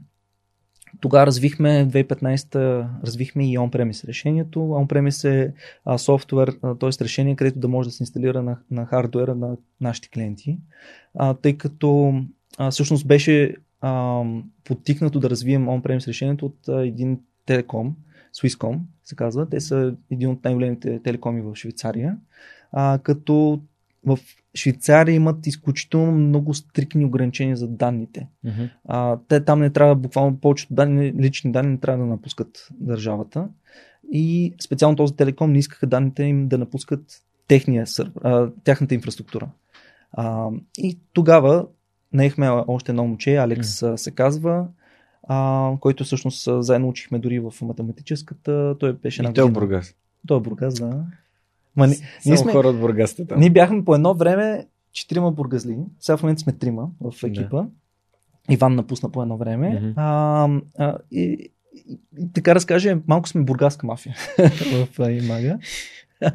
а, като да, това момче е много добро в алгоритмичното мислене, много добри алгоритми създава и той всъщност се разработи, заедно с Иван разработиха он решението. Добре, а всъщност да те питам, това, което правите е супер интересно. Реално, вие позволявате на, на определени кадри, които са заснети по какъвто и да е начин, да систем, нали, машин learning да ги определя, да ги групира, Точно да ги изрязва, да. да ги формира, да ги събира, да прави по-големи изображения да. от един вид а, всякакъв анализ, всякакъв на, анализ на, на визуални данни. Да. И, и в световен план сте в топ 3 на компаниите, които правят, имат такова решение. Да, сега ще кажа. И сте на... базирани в България и сте бургаската мафия. Това е за мен доказателство, а, пък и мисля, че и за всички останали mm. в екипа, че а, реално може да се направи нещо от България. Нали? Mm. Тъй като много хора, предприемачи, започващи в България, си мислят, о, трябва веднага да, да излизам да, на, да. навън, тук няма нищо да се получи. Всъщност имаме средата да, да развиваме компания, а, която с по-малко средства да реално погледнато ние имаме общо, общ фъндинг някъде около половин милиона, или около 500 хиляди. Mm-hmm. Нашите конкуренти, които са в Нью Йорк, които са втората компания с нас, които започнаха, те са, честно казвам, общия фъндинг, не съм сигурен дали не беше 40 милиона. И въпреки това, на, а, като, като се равняваме на директни тестове и наши клиенти, като са ни споделяли, mm-hmm се казва, че ние сме по-добрите в технологията. Разликата е 80 пъти в бюджетирането. да. да. Е, това искам да кажа, че България дава една много интересна среда за развитие на такива технологии на Deep Tech, ам, където възможно е. Тоест, и, страна, страна, която ти дава тази среда. И според мен хората трябва да останат в България, да си развиват компаниите в България, не да отиват чужбен. Не, че имам против това. Не? Веско Колев ми гостува в 218 епизод и разказа, че един от начините да увеличим економиката в България е съответно да има повече щастливи хора, да има повече ам, покупателна способност на населението и защо mm-hmm. да си увеличим БВП-то значително е, когато има повече продуктови компании. Точно така, да. И вие сте една от тези така продуктови компании, които са за мен са абсолютно вау. И не е случайно, че съм те поканил, защото на базата на, на този опит, който имаш с Имага, покрай COVID, реално правите и създавате и нова компания, която да, се казва Kelvin Health. Да. Разкажи ми за мисловния процес, а, какво, какво ви хрумна и защо решите, решихте да, да, да използвате термокамери, за да а, реално диагностицирате болни хора. Да. И, и, и как, всъщност, как, как се случи това цялото нещо? Защото реално ти ми казваш за нещо, което сте много добре, вие сте фокусирани в него, правите го супер добре, изведнъж се появява COVID, появява се пандемията и какво се случва? Да, това е много интересна история, дори а, за нас вътрешно в екипа. Много често така си говорим, а, особено покрай други неща, които се случиха през годината, си говорим как трябва да направим сериал по въпроса. Не знам дали знаеш за Силикан Вали, а, дали си го гледал. Сериал? Да, сериала. Не, Сили, Силицевата долина. Не. Ами, хубаво сериал, че така Има монтажист зад камера, той се занимава с филми, така че можем да помогнем. Да, точно. Аз това казвам, че а, имаме много информация, много така интересни ситуации mm. през тази година, които буквално сме ни оставяха без дъх, е така бяхме, а, как, как се случи това нещо, нали, какво става, нали. Mm. А, така че нищо чудно да направим скоро и сериал. Супер, яко ще. А, нали, Пожелавам ви го. Все още е в кръга на шегата, но да, да ти кажа, често така сме си мислили съвсем сериозно наистина да, да подхванем. Дори с а, други хора сме говорили по въпроса. Та, както и да е, нека да се върнем сега за Келвин. Първо ще дам малко бекграунд история. Значи ние както ти знаеш, в Imaga правим всичко свързано с Visual анализ. А, вече в началото беше по-скоро към тагинг, сега вече всичко свързано с Visual анализ и последните две години mm. създаваме една технология за Content Moderation, което е за модерация на някакво неприлично съдържание.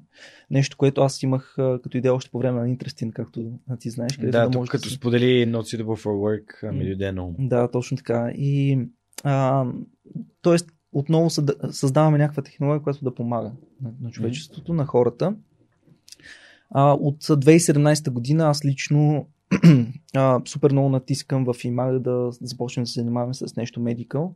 Точно поради тази причина, че за мен технологиите в момента ще са най-полезни в healthcare. Изключително. Mm. Още от 2017 комисия okay. това нещо, че ще са най-полезни в healthcare, защото м- до такава степен са се развили вече тогава.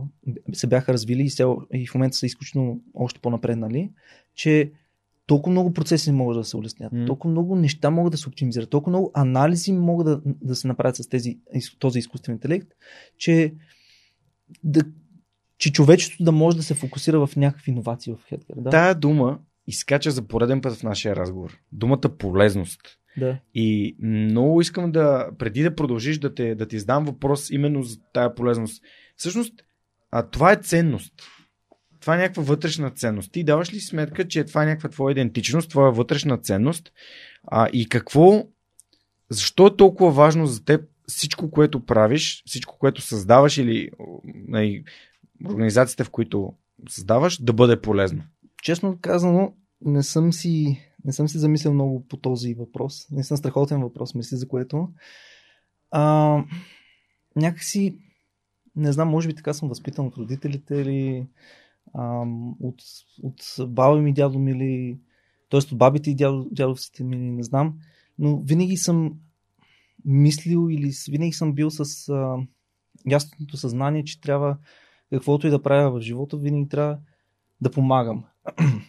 Тоест, какво има предвид това?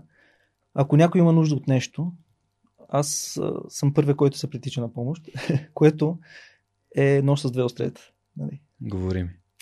Много хора са ми се качвали на главата точно заради такива неща, но няма значение. Това си е тема, това са уроци, които ти си взимаш, но дори тези кофти примери, така да се каже, не са ме променили по никакъв начин.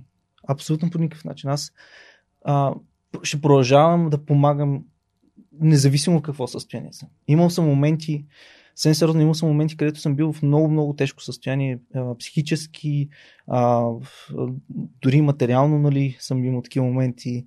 И въпреки това, когато някой ми, ми идва или ми пише и ми каже, бе, тук имам едис какъв проблем, можеш да ми помогнеш, да ми услужиш с нещо или нещо, такова, казвам, да, нямаш никакви проблеми, правя го. И някакси, не знам, то, това, явно, е, явно от ценност, ценност, ценностната система, която ми е била вградена или внедрена още в детството. А, примерно едно време си спомням баба ми, лека пръст, си спомням, че когато си играхме с а, другите дечица в, а, на село, значи аз съм чу, от а, хората, от децата, които са израснали на село. Буквално а, нямаше лято, където да не, да не бях на село. Това е най-якото нещо. Същата работа. Къде е селото? А, в Граматиково, то е в а, дълбините на Странджа, така да се каже. Яко. Много яко. Това е просто, как да ти кажа, това, имал, имал съм щастливо детство, за което съм изключително благодарен Мгм. за всеки, който го е направил те така. И баба ми си спомням ясно един момент, когато приятелчета, където бяхме на село, искаше нещо да вземе от мен, някакво нещо искаше. И аз казах, че няма да му го дам. И баба ми спомня ясно, помагай, защото после той ще помогне на тебе. Все едно, давай, за да вземеш последствие. Мгм. И, и, и това някакси ми заложи като основно правило, което между другото е. То наистина си основно правило на, на, на, на, на човечеството, така да се каже. Ако искаш да получаваш, ти трябва да даваш. Не може само да получаваш. Не само да искаш. да даваш. И само да искаш. Да. Трябва нещо Чел ли да. си на Адам Грант книгата? А, мисля, че не. Дай, за да вземеш. Чувал съм я. Задължително ти я съм. Има я в Storytel. Може да я слушаш, защото аз много се препознах в, в това, което ти каза. Аз съм абсолютно същия тип човек. Да. Много пъти са ми се качвали на главата. Винаги Да, съм искал да помогна и подкаста. Реално е това. да. Моят начин да помагам Да. на другите. Еми, това е много хубаво. Ти си намерил медиума, т.е. М. средата, начина М. по който да помагаш на другите хора. Аз също. Това е, нали, тук пък вече идваме към Икигай, нали, нещо, което те кара да се събудиш, да, да, да, да, да, да те чувства. Общо да е нещо, което те кара да, да живееш, да, да, да се чувстваш, че ти, си, че ти си жив. Че нещо. М. И според мен това трябва да намерят хората. Според мен хората, които се чудят какво да правят с живота си, а, просто трябва да седнат и да кажат и да, да помислят на въпроса как аз бих могъл да помогна на някого. И оттам насетне вече отговорите лека по лека се нареждат. Ако си отговорят на този въпрос, оттам насетне вече всичко ще име пъзела ще се нареди, ще, ще, ще сетят, а, да, аз мога по този начин да съм полезен на този човек. Ще го направя. А, да, ма то това нещо мога да направи за повече хора. М. Разбираш? Да. Това, е, това е основното, как да кажа, м- основната движеща сила, емпати, нали, в комуникацията с хората. Това е нещото, което ти Между другото, тук се сетих за една книга, която четох наскоро, Non-Violent Communication. Да. Има а... подарък ми от Васко Терзиев. Много е готина книгата, наистина. Още не съм я прочел. Тя то не е книга, по-скоро. Тя е наръчник. Тя е един учебник. М. А, като там основно се върти около идеята, нали, ам, за това как да комуникираш с хората, че всъщност ти трябва по-скоро да показваш какво чувстваш и какви са ти истинските нужди, без някаква завеса, с някакви думи Да, за воя... филтър. Да, Това някакъв пак се филтър. използва филтър в NLP, се казва филтър. Нали? Точно да. А, без някакви филтри, без нищо, а като да подбираш думите по такъв начин, че те да не са нападателни. И винаги да, да наблюдаваш, да обзърваш, а не да, да еволюитваш, т.е. не да, да, да оценяш, да. Оценяваш. Да. А, аз между другото лично за себе си мисля, че по-скоро когато комуникирам с човек, обичам да обзървам. да. Не директно да джъджвам, но това не, не винаги е възможно. нали? Да, осъдителният подход пак е свързан с... Ти, ти преди малко разказа за ценности и за идентичност, които са а, създадени в теб от моята хипотеза е от, твоето, от твоето семейство, от твоите родители, от Да. твоята среда. По същия начин е било и при мен. Но същото нещо се случва и с такива повече по-осъдителни хора. А, в- пр- примерно Абсолютно. много пъти се е случвало баща и дете вървят по улицата и бащата казва, примерно, гледай го той е, как се облякал като палячо и детето решава, че това е най-нормалното нещо на света, да оценява другите по начина, по който са се облекли. А докато ако бащата каже, хей, виж колко интересно се е облякал този човек, ам, какво, ли, нали, как- какво ли му е в главата, или дали отива на театър, дали отива на представление, неосъдителните и не, некатегоризиращи обяснения на, на това, което детето забелязва в света, според мен са много важни, но а, не, нека да се върнем да започнем от там, че родителите са, най, са най-добрите родители, които са способни.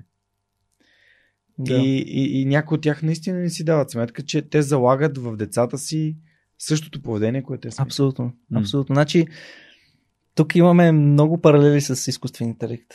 А, защото изкуствен интелект е като едно дете. Ти му даваш знанията, които ти имаш нали, в момента на лице. Някакъв дейтасет ли ще е нещо, което ти си създал. Някакви знания, които са минали през тебе, през някакъв твой филтър.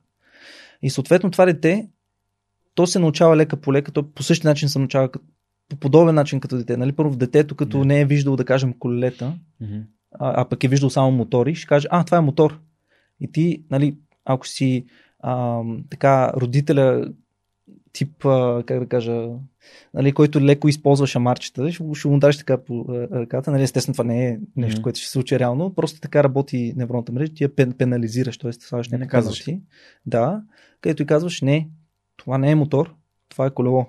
И така, с итерациите започва да се научава все по-ръбъз да бъде в а, разпознаването на външния свят.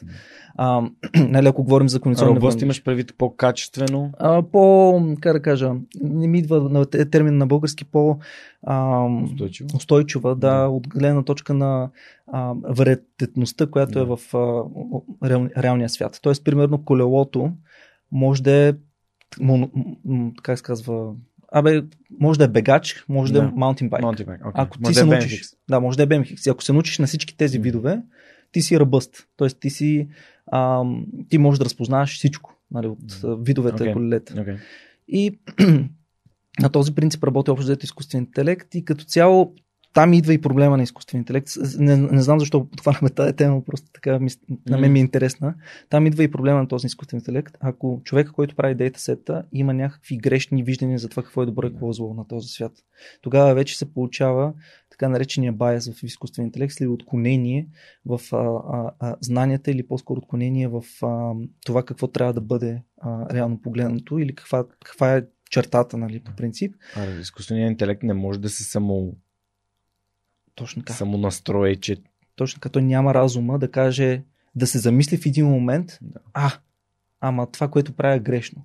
Нали? Няма този разум. А, реално алгоритъма, реално ти му създаваш а, представата за Мгм. света и каквато е твоята представа, ще е неговата представа. Тоест, ако аз съм някакъв зъл гений, който, из, който казва черното, че е бяло, пък бялото, Да. че е черно, примерно, като някакъв бейзик пример, изкуствен интелект ще го научиш по този начин. Също нещо е с родителите.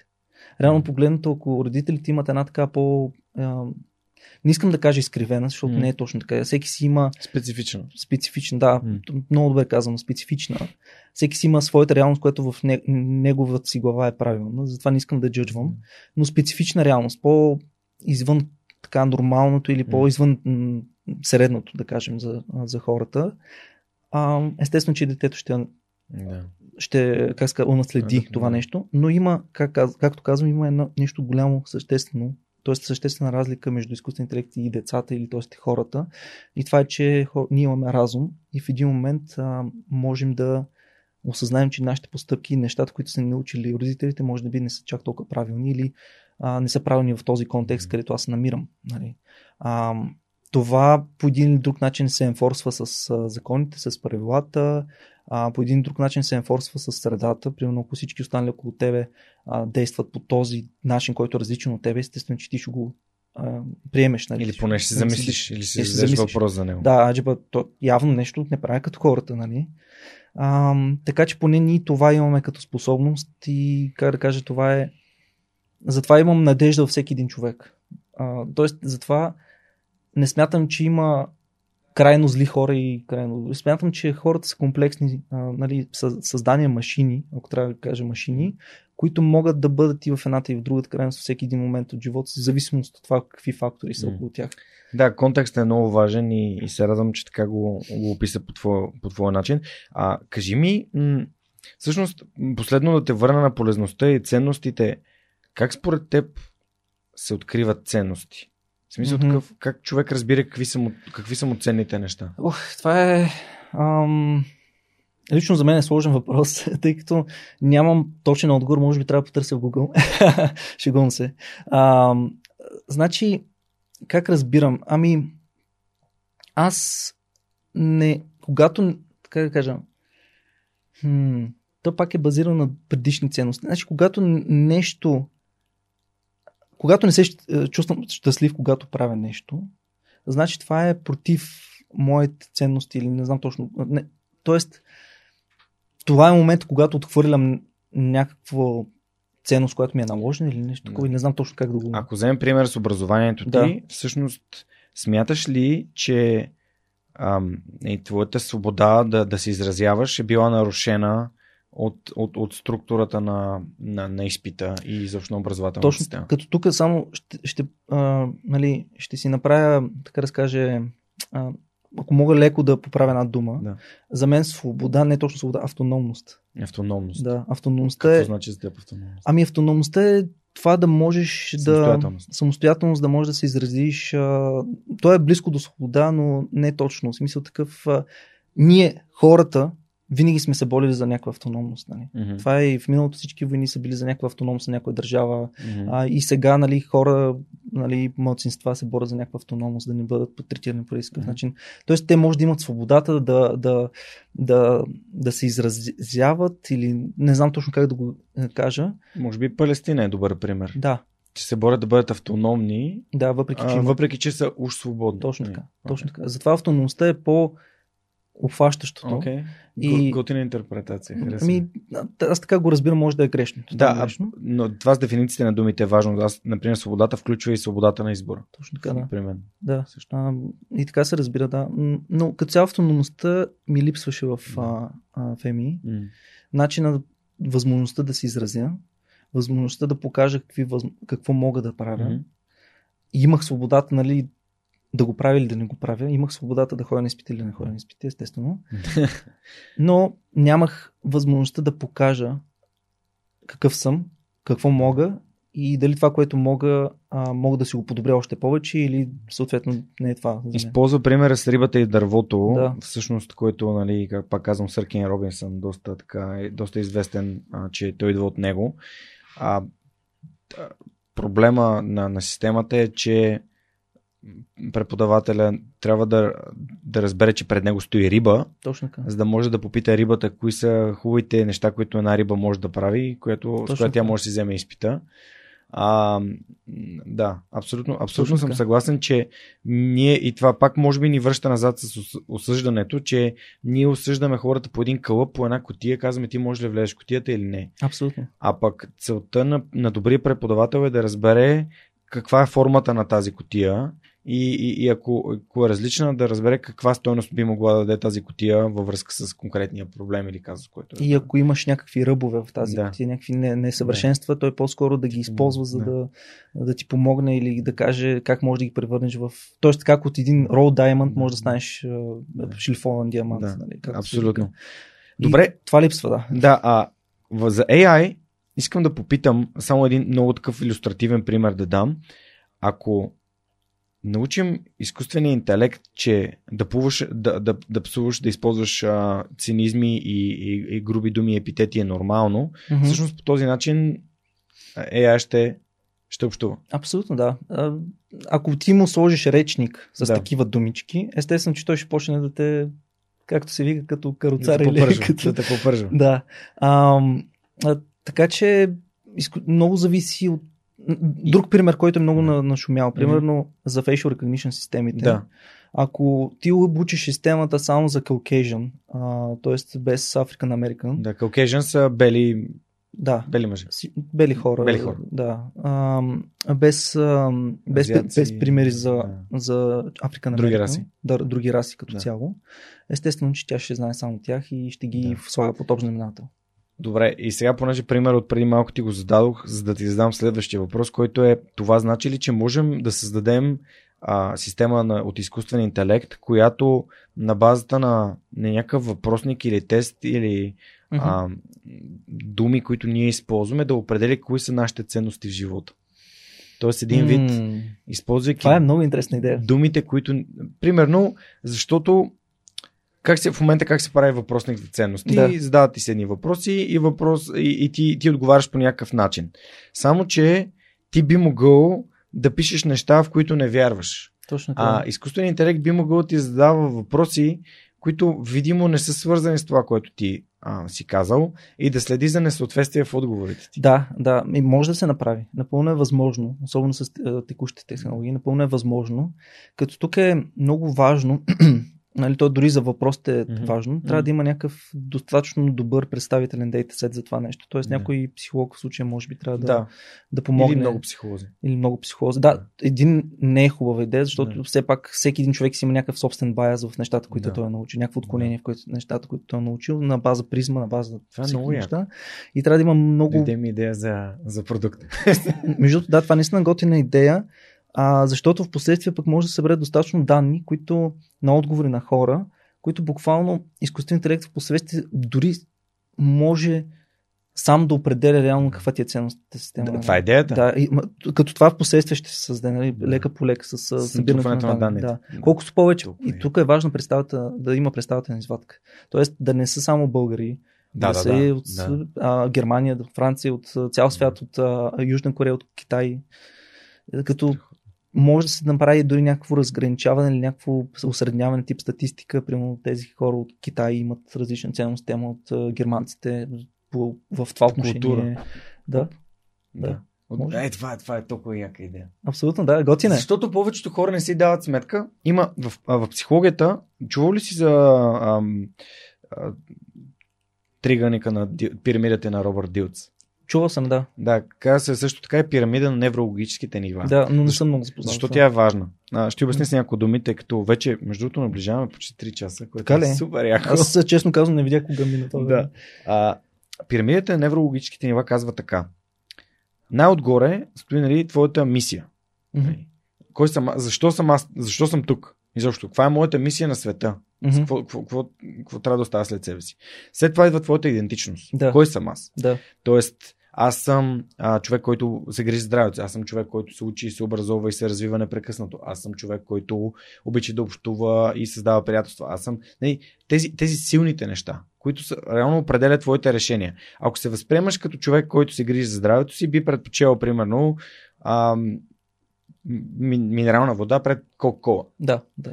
Така. И би предпочел, примерно, салата пред а, пица. Ей, в по-големия брой случаи. Не говорим между нова година и коледа нова година, между коледа, върху нова година и коледа. През, през този по-големия период. А, и всъщност хората и след, следващото ниво е ценности и убеждения. Да. Сега, хората не разби... Те много рядко се замислят, според мен, моето, моето наблюдение е такова, за каква е тяхната идентичност, кои са им важните неща. Те могат да са приели идентичността да са някакви ам, супер трудолюбиви. Само, че до такава степен, че това трудолюбие за тях да значи, че те да погазват времето, за което се грижат за себе си, Да. създават контакти, връзки, развиват хобита и решават, че ам, едната, нали, преди малко говорихме за баланс, едната плоскост е толкова по-важна от другата, че в един момент си дават сметка, че примерно са много, много, много тежки. Това им пречи да, да, да се срещат с хора от противоположния пол. Пречи им да са активни, да се качват по стълби, да слизат по стълби, да, да, да бягат, да играят с децата си и всякакви такива дейности, които са фундаментални. И а, всъщност, когато ти разбираш, че примерно, децата, децата са ти ценност, но не си даваш сметка, че за да са щастливи децата ти трябва да им дадеш един добър пример. Абсолютно. А, и, и, и оттам насетне вече нещата са много така, те се оплитат, човек си казва аз съм си такъв, а, аз съм тежък кокъл, аз съм... И, и, и, Да. Идеята е, че ако ти, ти разбираш по-добре тия ценности и можеш да ги наблюдаваш, дори примерно през няколко месеца да си правиш такъв тест, който е безплатен, защото аз съм правил такива тестове онлайн. Обикновено те да водят към някакви курсове за... На доктор Демартини има един такъв тест, който бях правил и много ме подразни това, че естествено то следва регистрирай се тук и оттам почва да те бомбандират някакви имейли. Нали? Не, това е идеята. да. Идеята е ти да разбираш какви са ти ценностите и да можеш да си го правиш този тест колкото искаш, като например 16 personalities Да. и да разбираш как нещата, които случват в живота ти, ти променят начина на мислене. Това е, да, това е много, много готино, като тук има, а, поне аз видях един проблем, че естествено човек трябва да бъде максимално, а, да казва максималната истина, когато mm-hmm. прави този тест, защото много често, когато, особено ако тестът е онлайн или публичен или нещо такова, много често човек малко изопачава истината, така Да. че да е в негова полза. а тук той трябва да разбере, че няма нищо лошо, Да. той да бъде по-кофти, а, да направи по-кофти избор от там някакъв. Не, Кой определя какво е Да. кофти? Да, абсолютно. И другото, което, между другото, последната книга, която си взех, нещо, кое беше? А, те за персоналите тест на, на Менса. Една Окей. книга, Мгм. която така ми е много, аз много обичам, и тест за интелигентно взех също на Менса, много обичам а, такъв тип тестове, защото някакси а, ми дават такъв по-различен поглед, по-пречупен поглед за това как, каква е моята, нали, първо как аз се представям, че съм, нали, т.е. как аз изглеждам в моите си очи и те- теста как ми показва, че аз всъщност съм или на база тези отговори М. как всъщност съм. И, а, Тестът за интелигентност пък, пък много ми харесва, защото той е такъв тип а, пъзъл, логически задачи и така много обичам да си чувъркам мозъка. А, така че да, според мен, ако се направи един такъв продукт, който ти имаш като идея, според мен ще стане много готино.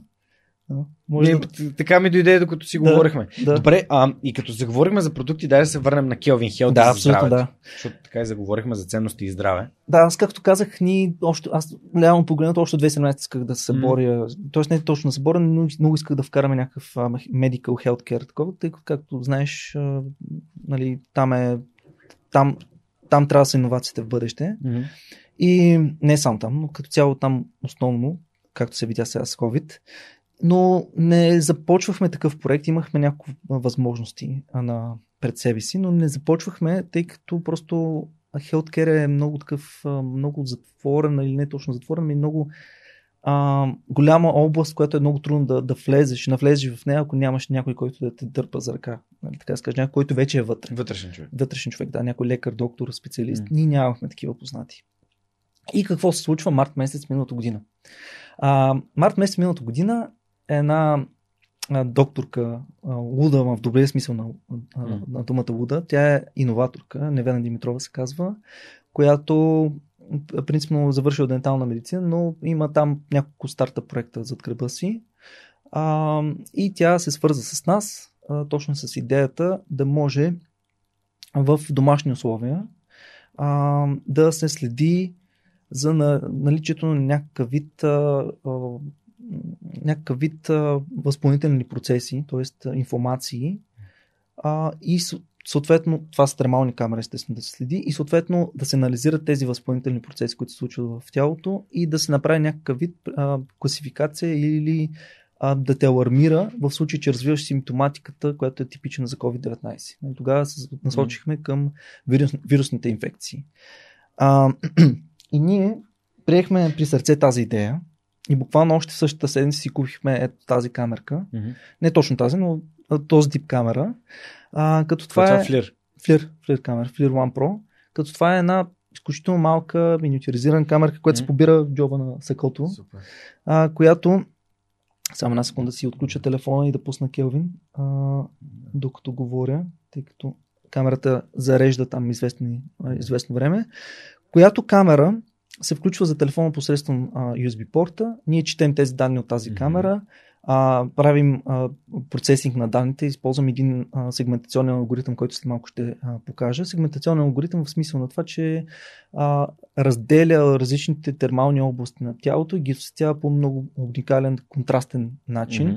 така че да са ясно разграничими, видими, да може дори малки разлики от типа 0.1 градуса да, да се вижда като нали, някакъв вид а, м, инфо, а, не, не инфо, а, като някакъв вид петно, като някакъв вид оцветяване, специфично оцветяване. И сега не знам дали ще се вижда и колко ще се вижда. Да, Не може знам. да покажеш на е, тази камерката. Тази камера, да. Монката ще каже дали е, в, дали е на фокус. Като сега в момента, понеже нося очила, а, А, не, може би не си завъртял камерата. ап, чакай, направил съм снимка. Ето. Сега? Вижда ли се? Да. Така. И, а, да и като цяло, а, както може да видите на екрана, сме направили този алгоритъм, където много ясно Да. различава малките темпе- температурни разлики. Например, тук Синусите в... са най-топли. Да. Това е, може би, защото нали, говорим а, сега или не знам точно какво, или може би заради очилата, които носих до, до този момент. Но ето тези малки температурни разлики, ние ги анализираме, т.е. ние анализираме тези температурни, тези temperature differences, Мгм. девиации в температурата и а, с изкуствен интелект а, правим някакъв вид а, а, а, предсказание или по-скоро класификация за това дали ти имаш ня- някакво, дали при тебе се развива някакъв вид а, а, инфекциозно заболяване, в случая вирусна инфекция, или като цяло дали имаш някакъв вид възпламенителен процес, който може да е а, предпоставка за друг тип заболявания. А, сега ще си смъкна малко телефона, че не само, че ме заболя ръката, Да, но и като ли цяло. да, да, да ме погледнеш в мене дали съм. Ето се. То, значи, като цяло, ето сега ще, даже ще направя снимка, да се видиш. Като цяло, а, снимката трябва да се направи а, гол а, до кръста, тъй Мгм. като, а, тъй като нали, самата термална камера работи на следния принцип. Мгм. Тя улавя. И ако мога да си го сложа за профилна Да, ще го пратя. да. С камера, А. поне се вижда микрофон. Да, ми- микрофона се вижда, може така да, да се разбере, че това си ти, нали, свръх човекът. А, и тази, да, какво ще... А, да, за термалната камера. Начин по който работи самата термална камера, че тя улавя тази невидима за нас светлина, инфрачервената светлина, които нашите тела излучват. Мгм. Нали, това е, това е ам, температурна, температурният отпечатък на нашите тела. И съответно ти, ако имаш някакъв вид възпалителен процес а, в тялото, в зависимост от това, например, може да е в някакъв вид дълбочина а, възпалителен процес, той ще се вижда на повърхността като за- затопляне.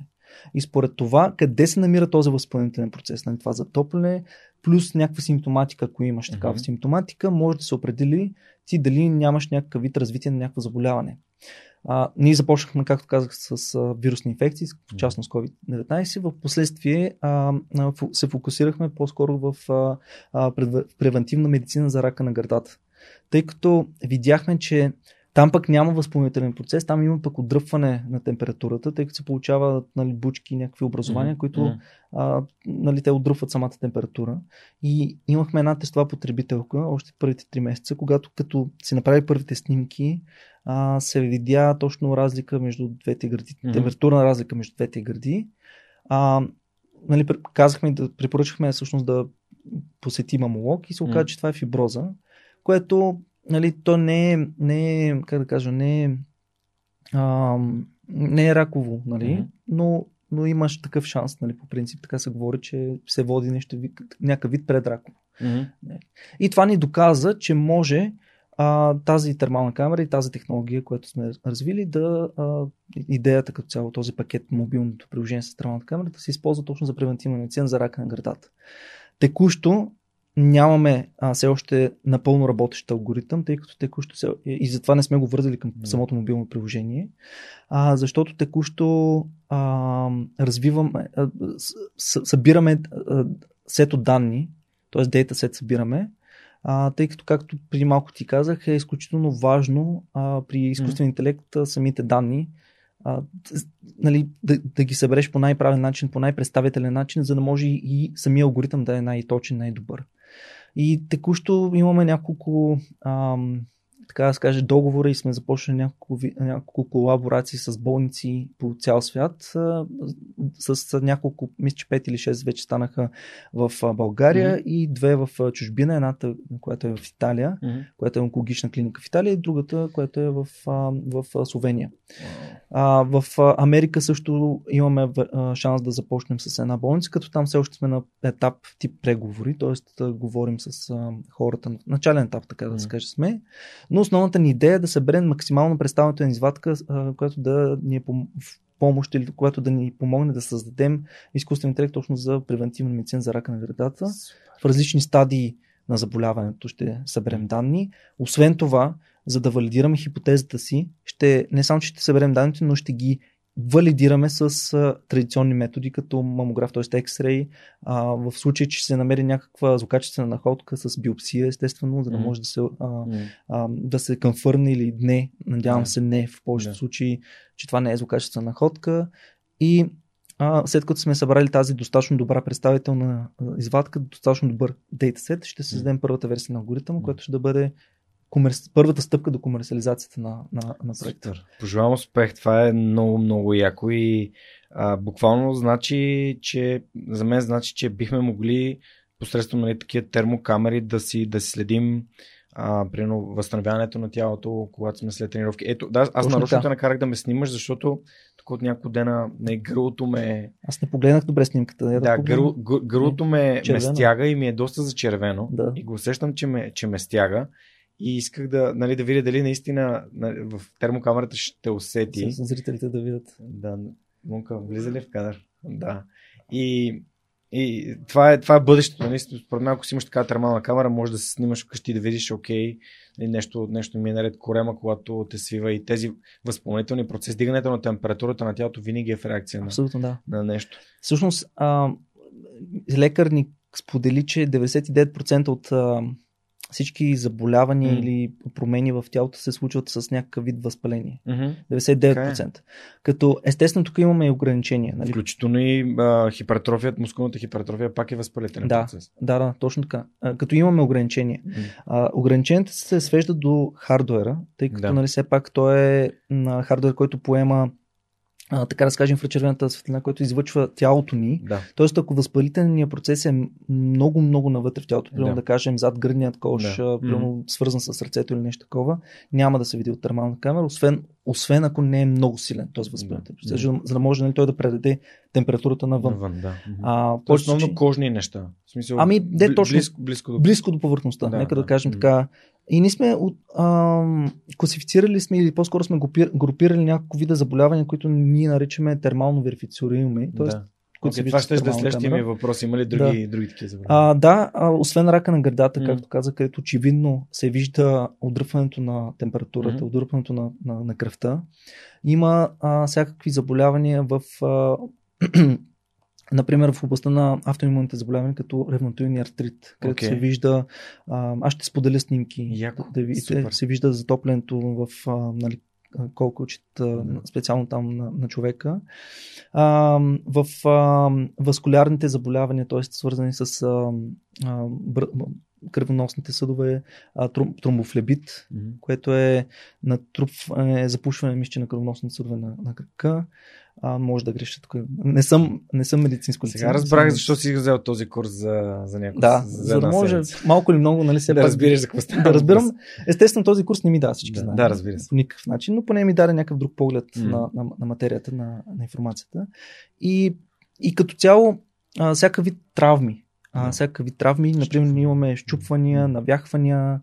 А, между другото, за COVID, ако се върнем на вирусните инфекции, ние направихме, имахме възможността да заснемем няколко а, наши приятели, роднини, приятели на приятели, пре, миналата пандемия, а, т.е. миналата, миналия локдаун. М. Това е втория локдаун, т.е. се пада. Нали, сега третия ще идва. Нали, така се говори ушким. А, да, тогава имаше доста интересни случаи. Единият беше на човек, който беше асимптоматичен, т.е. нямаше никаква Мгм. симптоматика, но PCR позитивен. Всъщност те са направили PCR тест на работа и така се е разбрал, че той всъщност има COVID, но е PCR позитивен, но няма симптоматиката.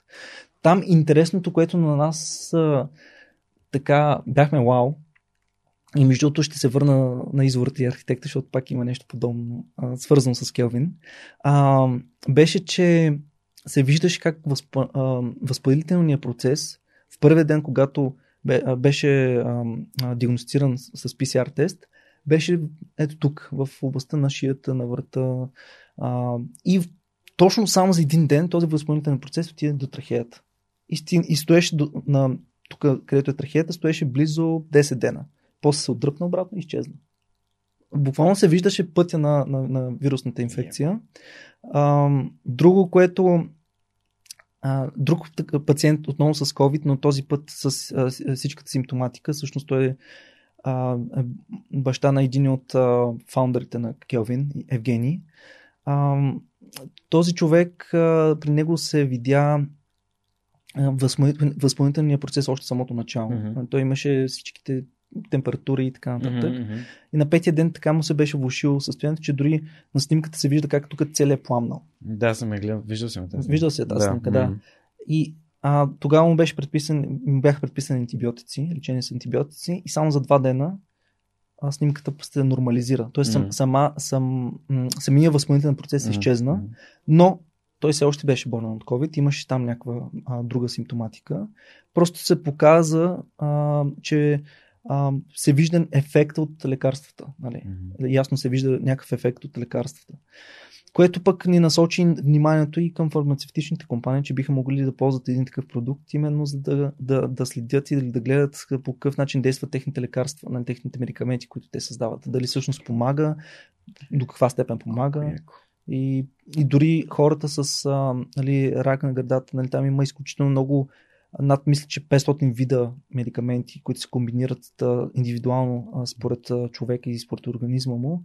А, като там нали, също може да се използва точно за един такъв а, вид а, мониторинг на лечението, дали а, рака се отдръпва, дали с, с, по някакъв начин има някаква промяна в, в а, а, така да се каже, в възпълнителни или по-скоро отдръпването на кръвта и така нататък. Така че а, приложенията на Келвин за нас са безгранични, затова и сме се фокусирали само на рак, рак на гърдата, тъй като фокусът е важен всъщност. Супер важен. Аз, Супер важен е. Ти, ти го обясни защо е важен, за да, Да. може да наистина това нещо да бъде валидирано и поне за това, конкретно заболяване. За да конкретно да заболяване, точно така, да. Защото ако сега тръгнем да валидираме и други заболявания, принципно паралелно си снимаме и други заболявания, Да. където имаме възможност, но ако тръгнем да се насочим с максималната сила и усилия, кои- както и сега за рака на гърдата, ще се разпокъсаме до такава степен, че няма да знаем в крайна сметка. Тъй като за всяко едно заболяване има различен начин и тип на снимане. Тоест, примерно за рак на гърдата, гърдите трябва да са а, видими, т.е. да няма никакви дрехи, да се снима едната гърда, после другата, после в, а, в а, анфас а, и така нататък. Докато, докато при, да кажем, а, тромбофлебита, където е на краката, Мгм. съответно там трябва да се направи снимката по такъв начин, че да се виждат и двата крака на, на снимката едновременно, за да може да се направи сравнение между двата. Okay. А, Жорка, това, което ми споделяш е супер, супер интересно. А, нямам търпение нали, да, да продължавате да, да развивате Kelvin Health като продукт, защото според мен а, това е някаква страхотна иновация, която може да ни, да, да ни помогне да, да си имаме един вид а, механизъм, по който да установяваме дали сме болни в джоба си, което, е, което е супер. А, много, ми е, много ми е интересно да те, да, да те питам, кои са хората, които те вдъхновяват, кои са книгите, които би препоръчал, а, и да отговориш на един от въпросите на Kiss the Frog Now. Така Да. че, а, нека започнем с хората, които те вдъхновяват. Да, това е много готин въпрос. Ам, хората, които ме вдъхновяват, са хората около мен. Моето обкръжение. Това са колегите ми, Жоро, Крис, Павката, Евгений. Ам, си, общо взето с хората, с които работя, нали? Танчето също. Ам, приятелката ми, тя ме вдъхновява, между. Почти всеки дневно виждам в нея една борбеност, която аз лично в много моменти нямам. Ми липсва. Ам, родителите ми също ме вдъхновяват. Мисъл такъв а, много хора, като много, запознавам доста хора, които не искат да се а, свързват с родителите си, докато при мен е по-обратно, смисъл по друг начин е. Те по-скоро до ден днешен ме учат по някакъв начин. В смисъл такъв, виждам в тях някакви примери, които не, не са казани директно към мене, просто виждам те по какъв начин реагират на някаква ситуация, която аз анализирам и казвам, а, Значи това е може би правилен начин да се, да се реагира в тази ситуация. Брат ми също ме е вдъхновява. Имам брат Димитър, който е ам, с 7 години разлика, въпреки че 7 години по-малко от мен ме вдъхновява, тъй като той има а, той пък е фотограф, а, оператор, видео, видеограф, а, занимава се с обработка на видеа и така нататък. И той има една специфична борбеност пък при него по друг начин а, а, иска да помогне на хората, е, като нали, им покаже, като създава съдържание, нали, като им покаже нещо по-творчески, по-креативно, нещо по-различно, по- по- по-различен поглед на живота, така да се каже. Относно книгите, а, това е готин въпрос също. Аз много, много харесвам да говоря на тема книги. А, там ще започна от по-отдавна, от а, четвърти-пети клас. И защото тогава прочетох Възслена на пръстените. Okay. А, чел ли си? А, започнах да чета и стигнах до а, Тим Бомбадил и в един момент бях такъв, ама това го няма във филма. Но със сигурност трябва да прочета Толкин. И това Да. е... А, а, филм, а, фен ли си на филмите? Да, фен съм, огромен фен съм Да. на филми. Да. Прочети книгата. Добре. Прочети си Омарилион, прочети а, okay. Хобит, Въз- Възлина на пръстените Окей. после и а, ако искаш прочети и братята. А, Между другото, от- първият ми гилд в World of Warcraft се каже си умарили. А, много готино. А, аз съм, как да кажа, аз съм огромен фен на Възлина на пръстените. А, и то, не, както казах, четвърти, пети М, клас за първи път я прочетох, като аз се четох, може би, два месеца тази книга. Тя беше една голяма всичките части на едно, нали? Огромен топус беше. А, и с ситен шрифт беше написана, беше ми много тегъл да чета, но я прочетох. И ми даде, от тогава насетне ме промени, от гледна точка, че аз почна да се занимавам и да, не да се занимавам, да се интересувам още, много, още повече от този фентази, mm-hmm. Мгм, който, мгм. който Толкин ми създаде. Така ме зареби, до такава степен ме вкара в филма, че до ден днешен, като чуя за властта на пръстените или за хобите или за нещо такова, съм... Детето в мене веднага излиза и казва, да, много ми харесва, искам да, да, да, да гледам или нещо такова. Та, интересното на властта на пръстените е, че тя не е детска книга. нали. Много хора си мислят, че това е детска книга, както малкият принц, примерно, но тя не е детска книга. Ти Тя Тя е- е принц на детска книга.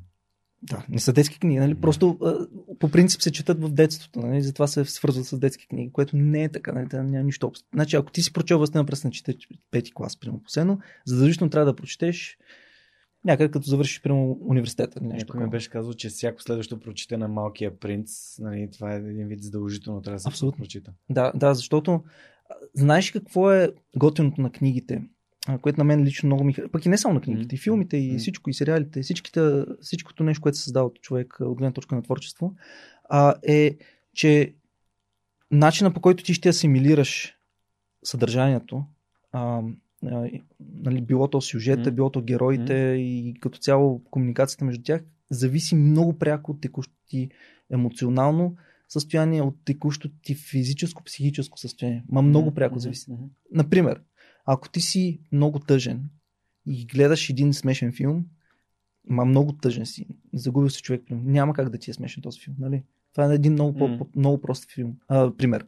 Съответно и с а, книгите и с филмите така, а, до момента, когато ти ги прочиташ, ти ги гледаш с призмата на на, на, на този етап от развитие на живота ти, от на личността. И за Възстелена на пръстните специално последно я прочетох през, мисля, че 2016, ако не се лъжа. Между 2016 ми е много повратна година. Mm-hmm. Мога ти разкажа доста за нея. А, като там, като я прочетох, просто открих много неща. Mm-hmm. много неща. Между другото, ако говорим от лидершип гледна точка, Възстана пръстните е един, една добра книга за лидершип и а, предприемачи. Защо?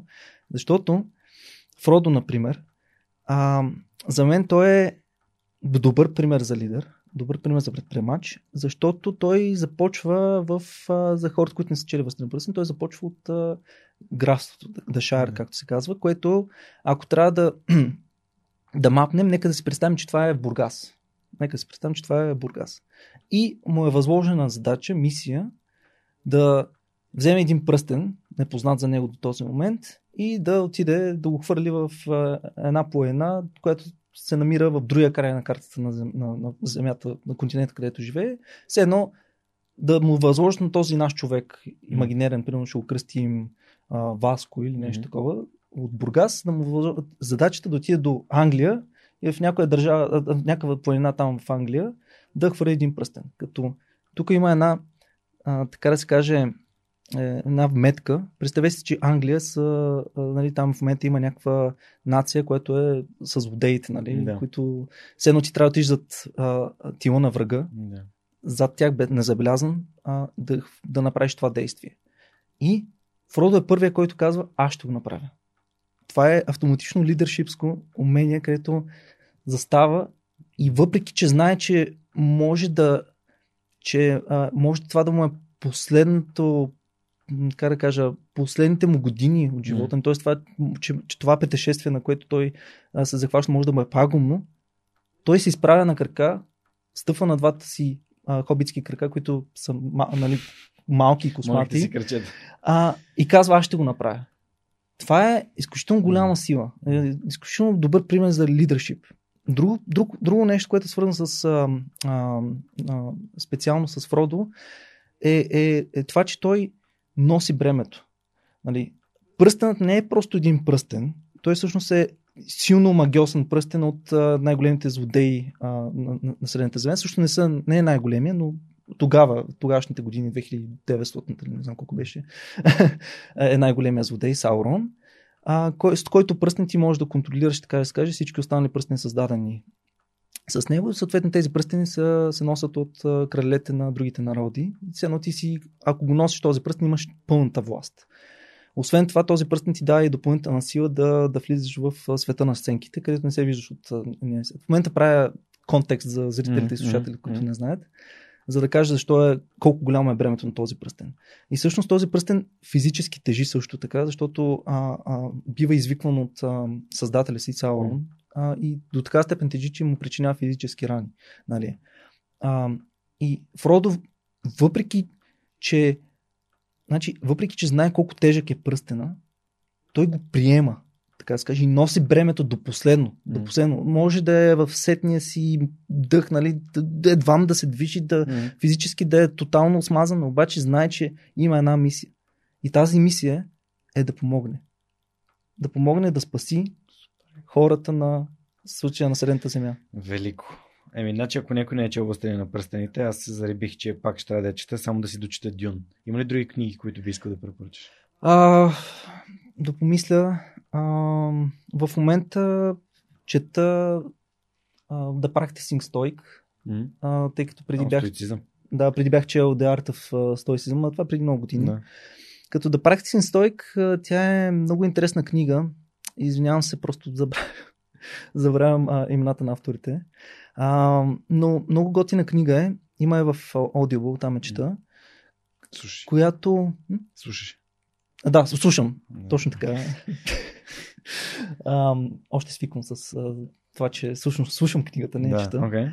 А, като тя е, тя е тя събира всичките писания на, на Сеника. Марка Вели всички останали известни. А чел ли си писма към себе си на Марка Вели? Ами, не. Препоръчвам ти. А, Много е яка. Знам, имаме вкъщи. Добре. Мисля, че ме подариха или нещо такова, просто не съм стигнал. Да, на английски е meditation за хората, които да, да. А, и всъщност той, този автор е направил труда да ги а, обедини тези различни писания на тези автори и да ги направи по хрон, в хронологичен ред. Тъй като те са ги писали както падне, нали, смисъл едното следва другото, обаче не е точно така и, и, и всъщност този автор ги подрежда. Мен това, което ми кефи на, а, нали, на стоицизма и като цяло на, на този принцип, всъщност автор каза нещо много готино. Когато те питат ти а, стоик ли си, ти не казваш да, ти казваш не, практикувам стоицизъм. Тоест, това, той иска да каже, че няма истински стоик на света. Дори нали, Марка Ве и Сенека, дори те не са били нали, Мгм. пълни, така да Мгм. 100%. Но а, има един принцип, който дори в non-violent communication се а, го минават, го говорят. И то е, че когато се случи някакво събитие а, в живота ти, нали, логичната пътека е събитие-действие. Нали, събитие Да. Докато случая не е точно така. То е събитие, оценка, преценка от тебе и реакция. И, се, и готиното е, че го, го, го казва по такъв начин, че а, ти нямаш контрол върху нещата, които се случват около тебе, но имаш контрол за това ти как ще реагираш на тези неща. И съответно ти можеш да решиш в даден момент да не реагираш толкова остро, колкото... Да. Това всъщност е стоицизма. Ще ти задам въпроса какво е стоицизма. Ето това, което Това е, обясни това е стоицизма, да. Тоест да можеш да излезеш, да се отдръпнеш от ситуацията, да я оцениш и да прецениш как да постъпиш. Да, да премислиш точно така, както на онлайн комуникация, Да, да, общо да. взето са свързани помежду си. Супер. Доста. Благодаря ти за тия препоръки хората, които слушат подкаста и го гледат в YouTube, много се кефят на книги и съответно такъв тип препоръки от хора като теб са много ценни.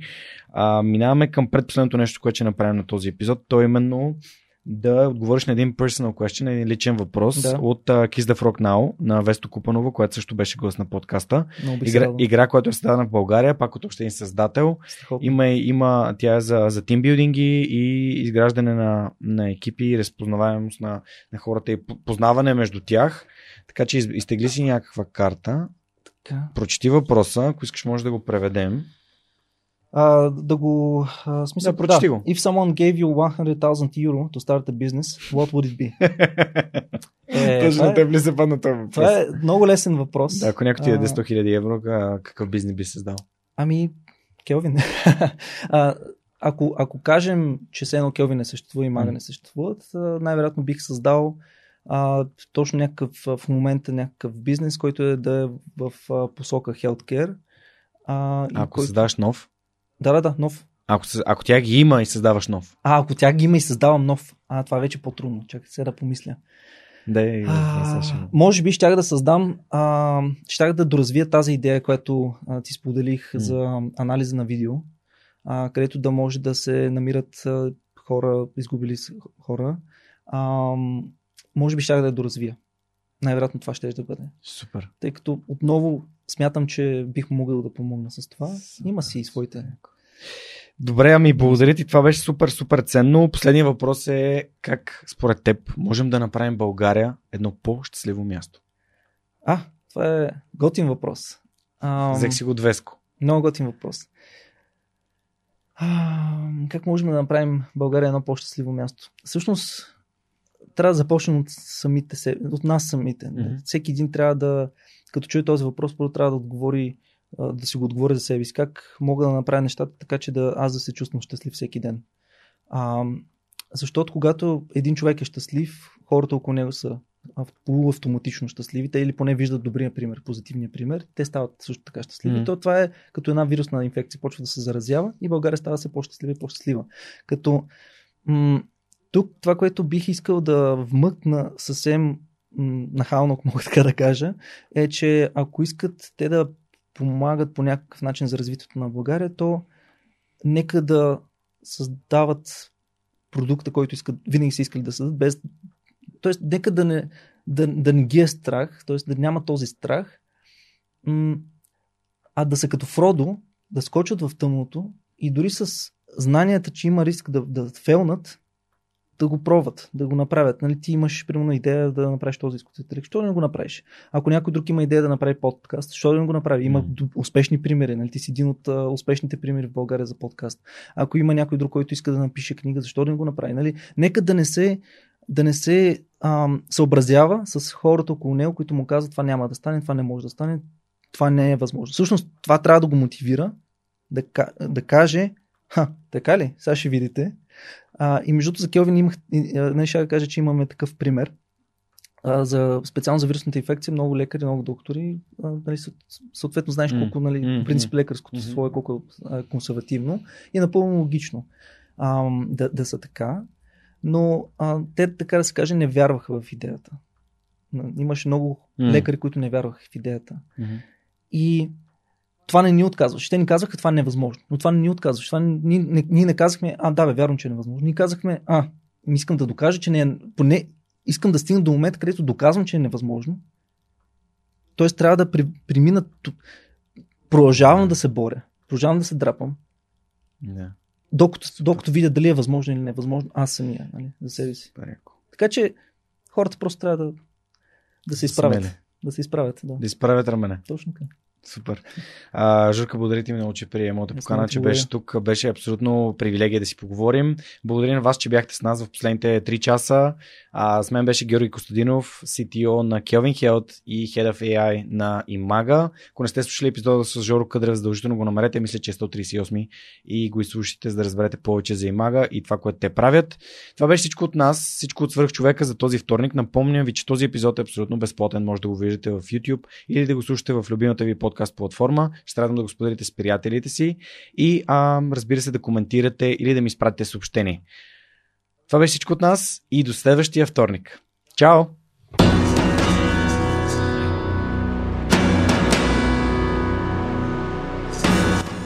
Свръхчовекът достига до вас благодарение на подкрепата и усилената работа на хората от екипа. Това са Анна Мария Ангелова, Анелия Пейчева, Марин Митев, Моника Ангелова, Слав Радоев, Симеон Миронов, Цветелина Тотева, Ясен Георгиев, Яница Цонева и Теодора Николова. Този епизод достигна до вас благодарение на подкрепата на патроните на подкаста. Адриан Голяшки, Александър Александров, Александър Гейне, Александър Гиновски, Александър Киречев, Александър Куманов, Александър Силгиджан, Ангел Георгиев, Андрей Грозданов, Анелия Стоянова, Ани Сарамбелиева, Анна Андонова, Анна Радева, Асен Величков, Асен Цветков, Атанас Атанасов, Атанас Деневски, Бисер Вълов, Богдан Дринков, Богомила Трайкова, Борис Тилов, Борислав Борисов, Борислав Дончев, Борислав Сандев, Боряна Георгиева, Валентина Алексиева, Василия Свилева, Вили Енчев, Величка Георгиева, Вентислав Спасов, Весето Купенов, Виктор Калчев, Велизар Ганчев, Галин Стефанов, Георги Генов, Георги Димитров, Георги Орданов, Георги Капазин, Георги Малчев, Георги Москов, Гилджан Джебирова, Даниил Петков, Даниел Гочев, Даниел Гошев, Денислав Здравков, Деница Димитрова, Джанер Кафеджи, Джейн Димитрова, Диана Мечкова, Диана Рангелова, Димитър Дечев, Димитър Димитров, Димитър Колев, Димитър Куртев, Димитър Парушев, Добри Кусов, Евгения Гъркова, Евелина Костадинова, Ели Спасова, Емил Иванов, Емилия Цветкова, Емилиян Николов, Емин Мола Ахмет, Енчо Боев, Живко Джамяров, Живко Тодоров, Захари Захариев, Ивайло Кенов, Ивайло Методиев, Ивайло Христов, Ивайло Янков, Иван Банков, Иван Белчев, Иван Игнатов, Иван Кузманов, Ивелин Стефанов, Игнат Ганев, Илиян Иванов, Илко Шивачев, Ина Тодорова, Йордан Василев, Йордан Димитров, Ирена Иванова, Камелия Танасова, Камен Стойков, Катерина Апостолова, Катрин Стоилова, Кирил Юнаков, Константин Данков, Константин Пеловски, Константин Спасов, Коста Атанасов, Красимира Банкова, Кристиян Вълов, Кристиян Иберик, Кристиян Михайлов, Лиляна Батолова, Лиляна Берон, Лъчезар Димитров, Люба Венкова, Люба Ганчева, Любомир Василев, Любомир Киров, Людмил Караулан, Маргарита Троанска, Марин Митев, Мария Дилова, Мария Митева, Мария Тодорова, Марияна Лозанова, Мартин Ангелов, Мартин Бенков, Мартин Петков, Мартина Георгиева, Майя Йовчева, Милена Младенова, Милин Джалалиев, Мими Ридър, Мирослав Желещев, Мирослав Моравски, Мирослав Филков, Митко Василев, Михаил Касапинов, Моника Ангелова, Надежда Гешева, Надя Шумкова, Невена Пеева, Нетко Христов, Нели Димитрова, Никола Томов, Николай Василев, Николай Георгиев, Николай Маринов, Николай Янев, Нида Проданова Йоцева, Октай Чубан, Павел Начев, Павлина Андонова Иванова,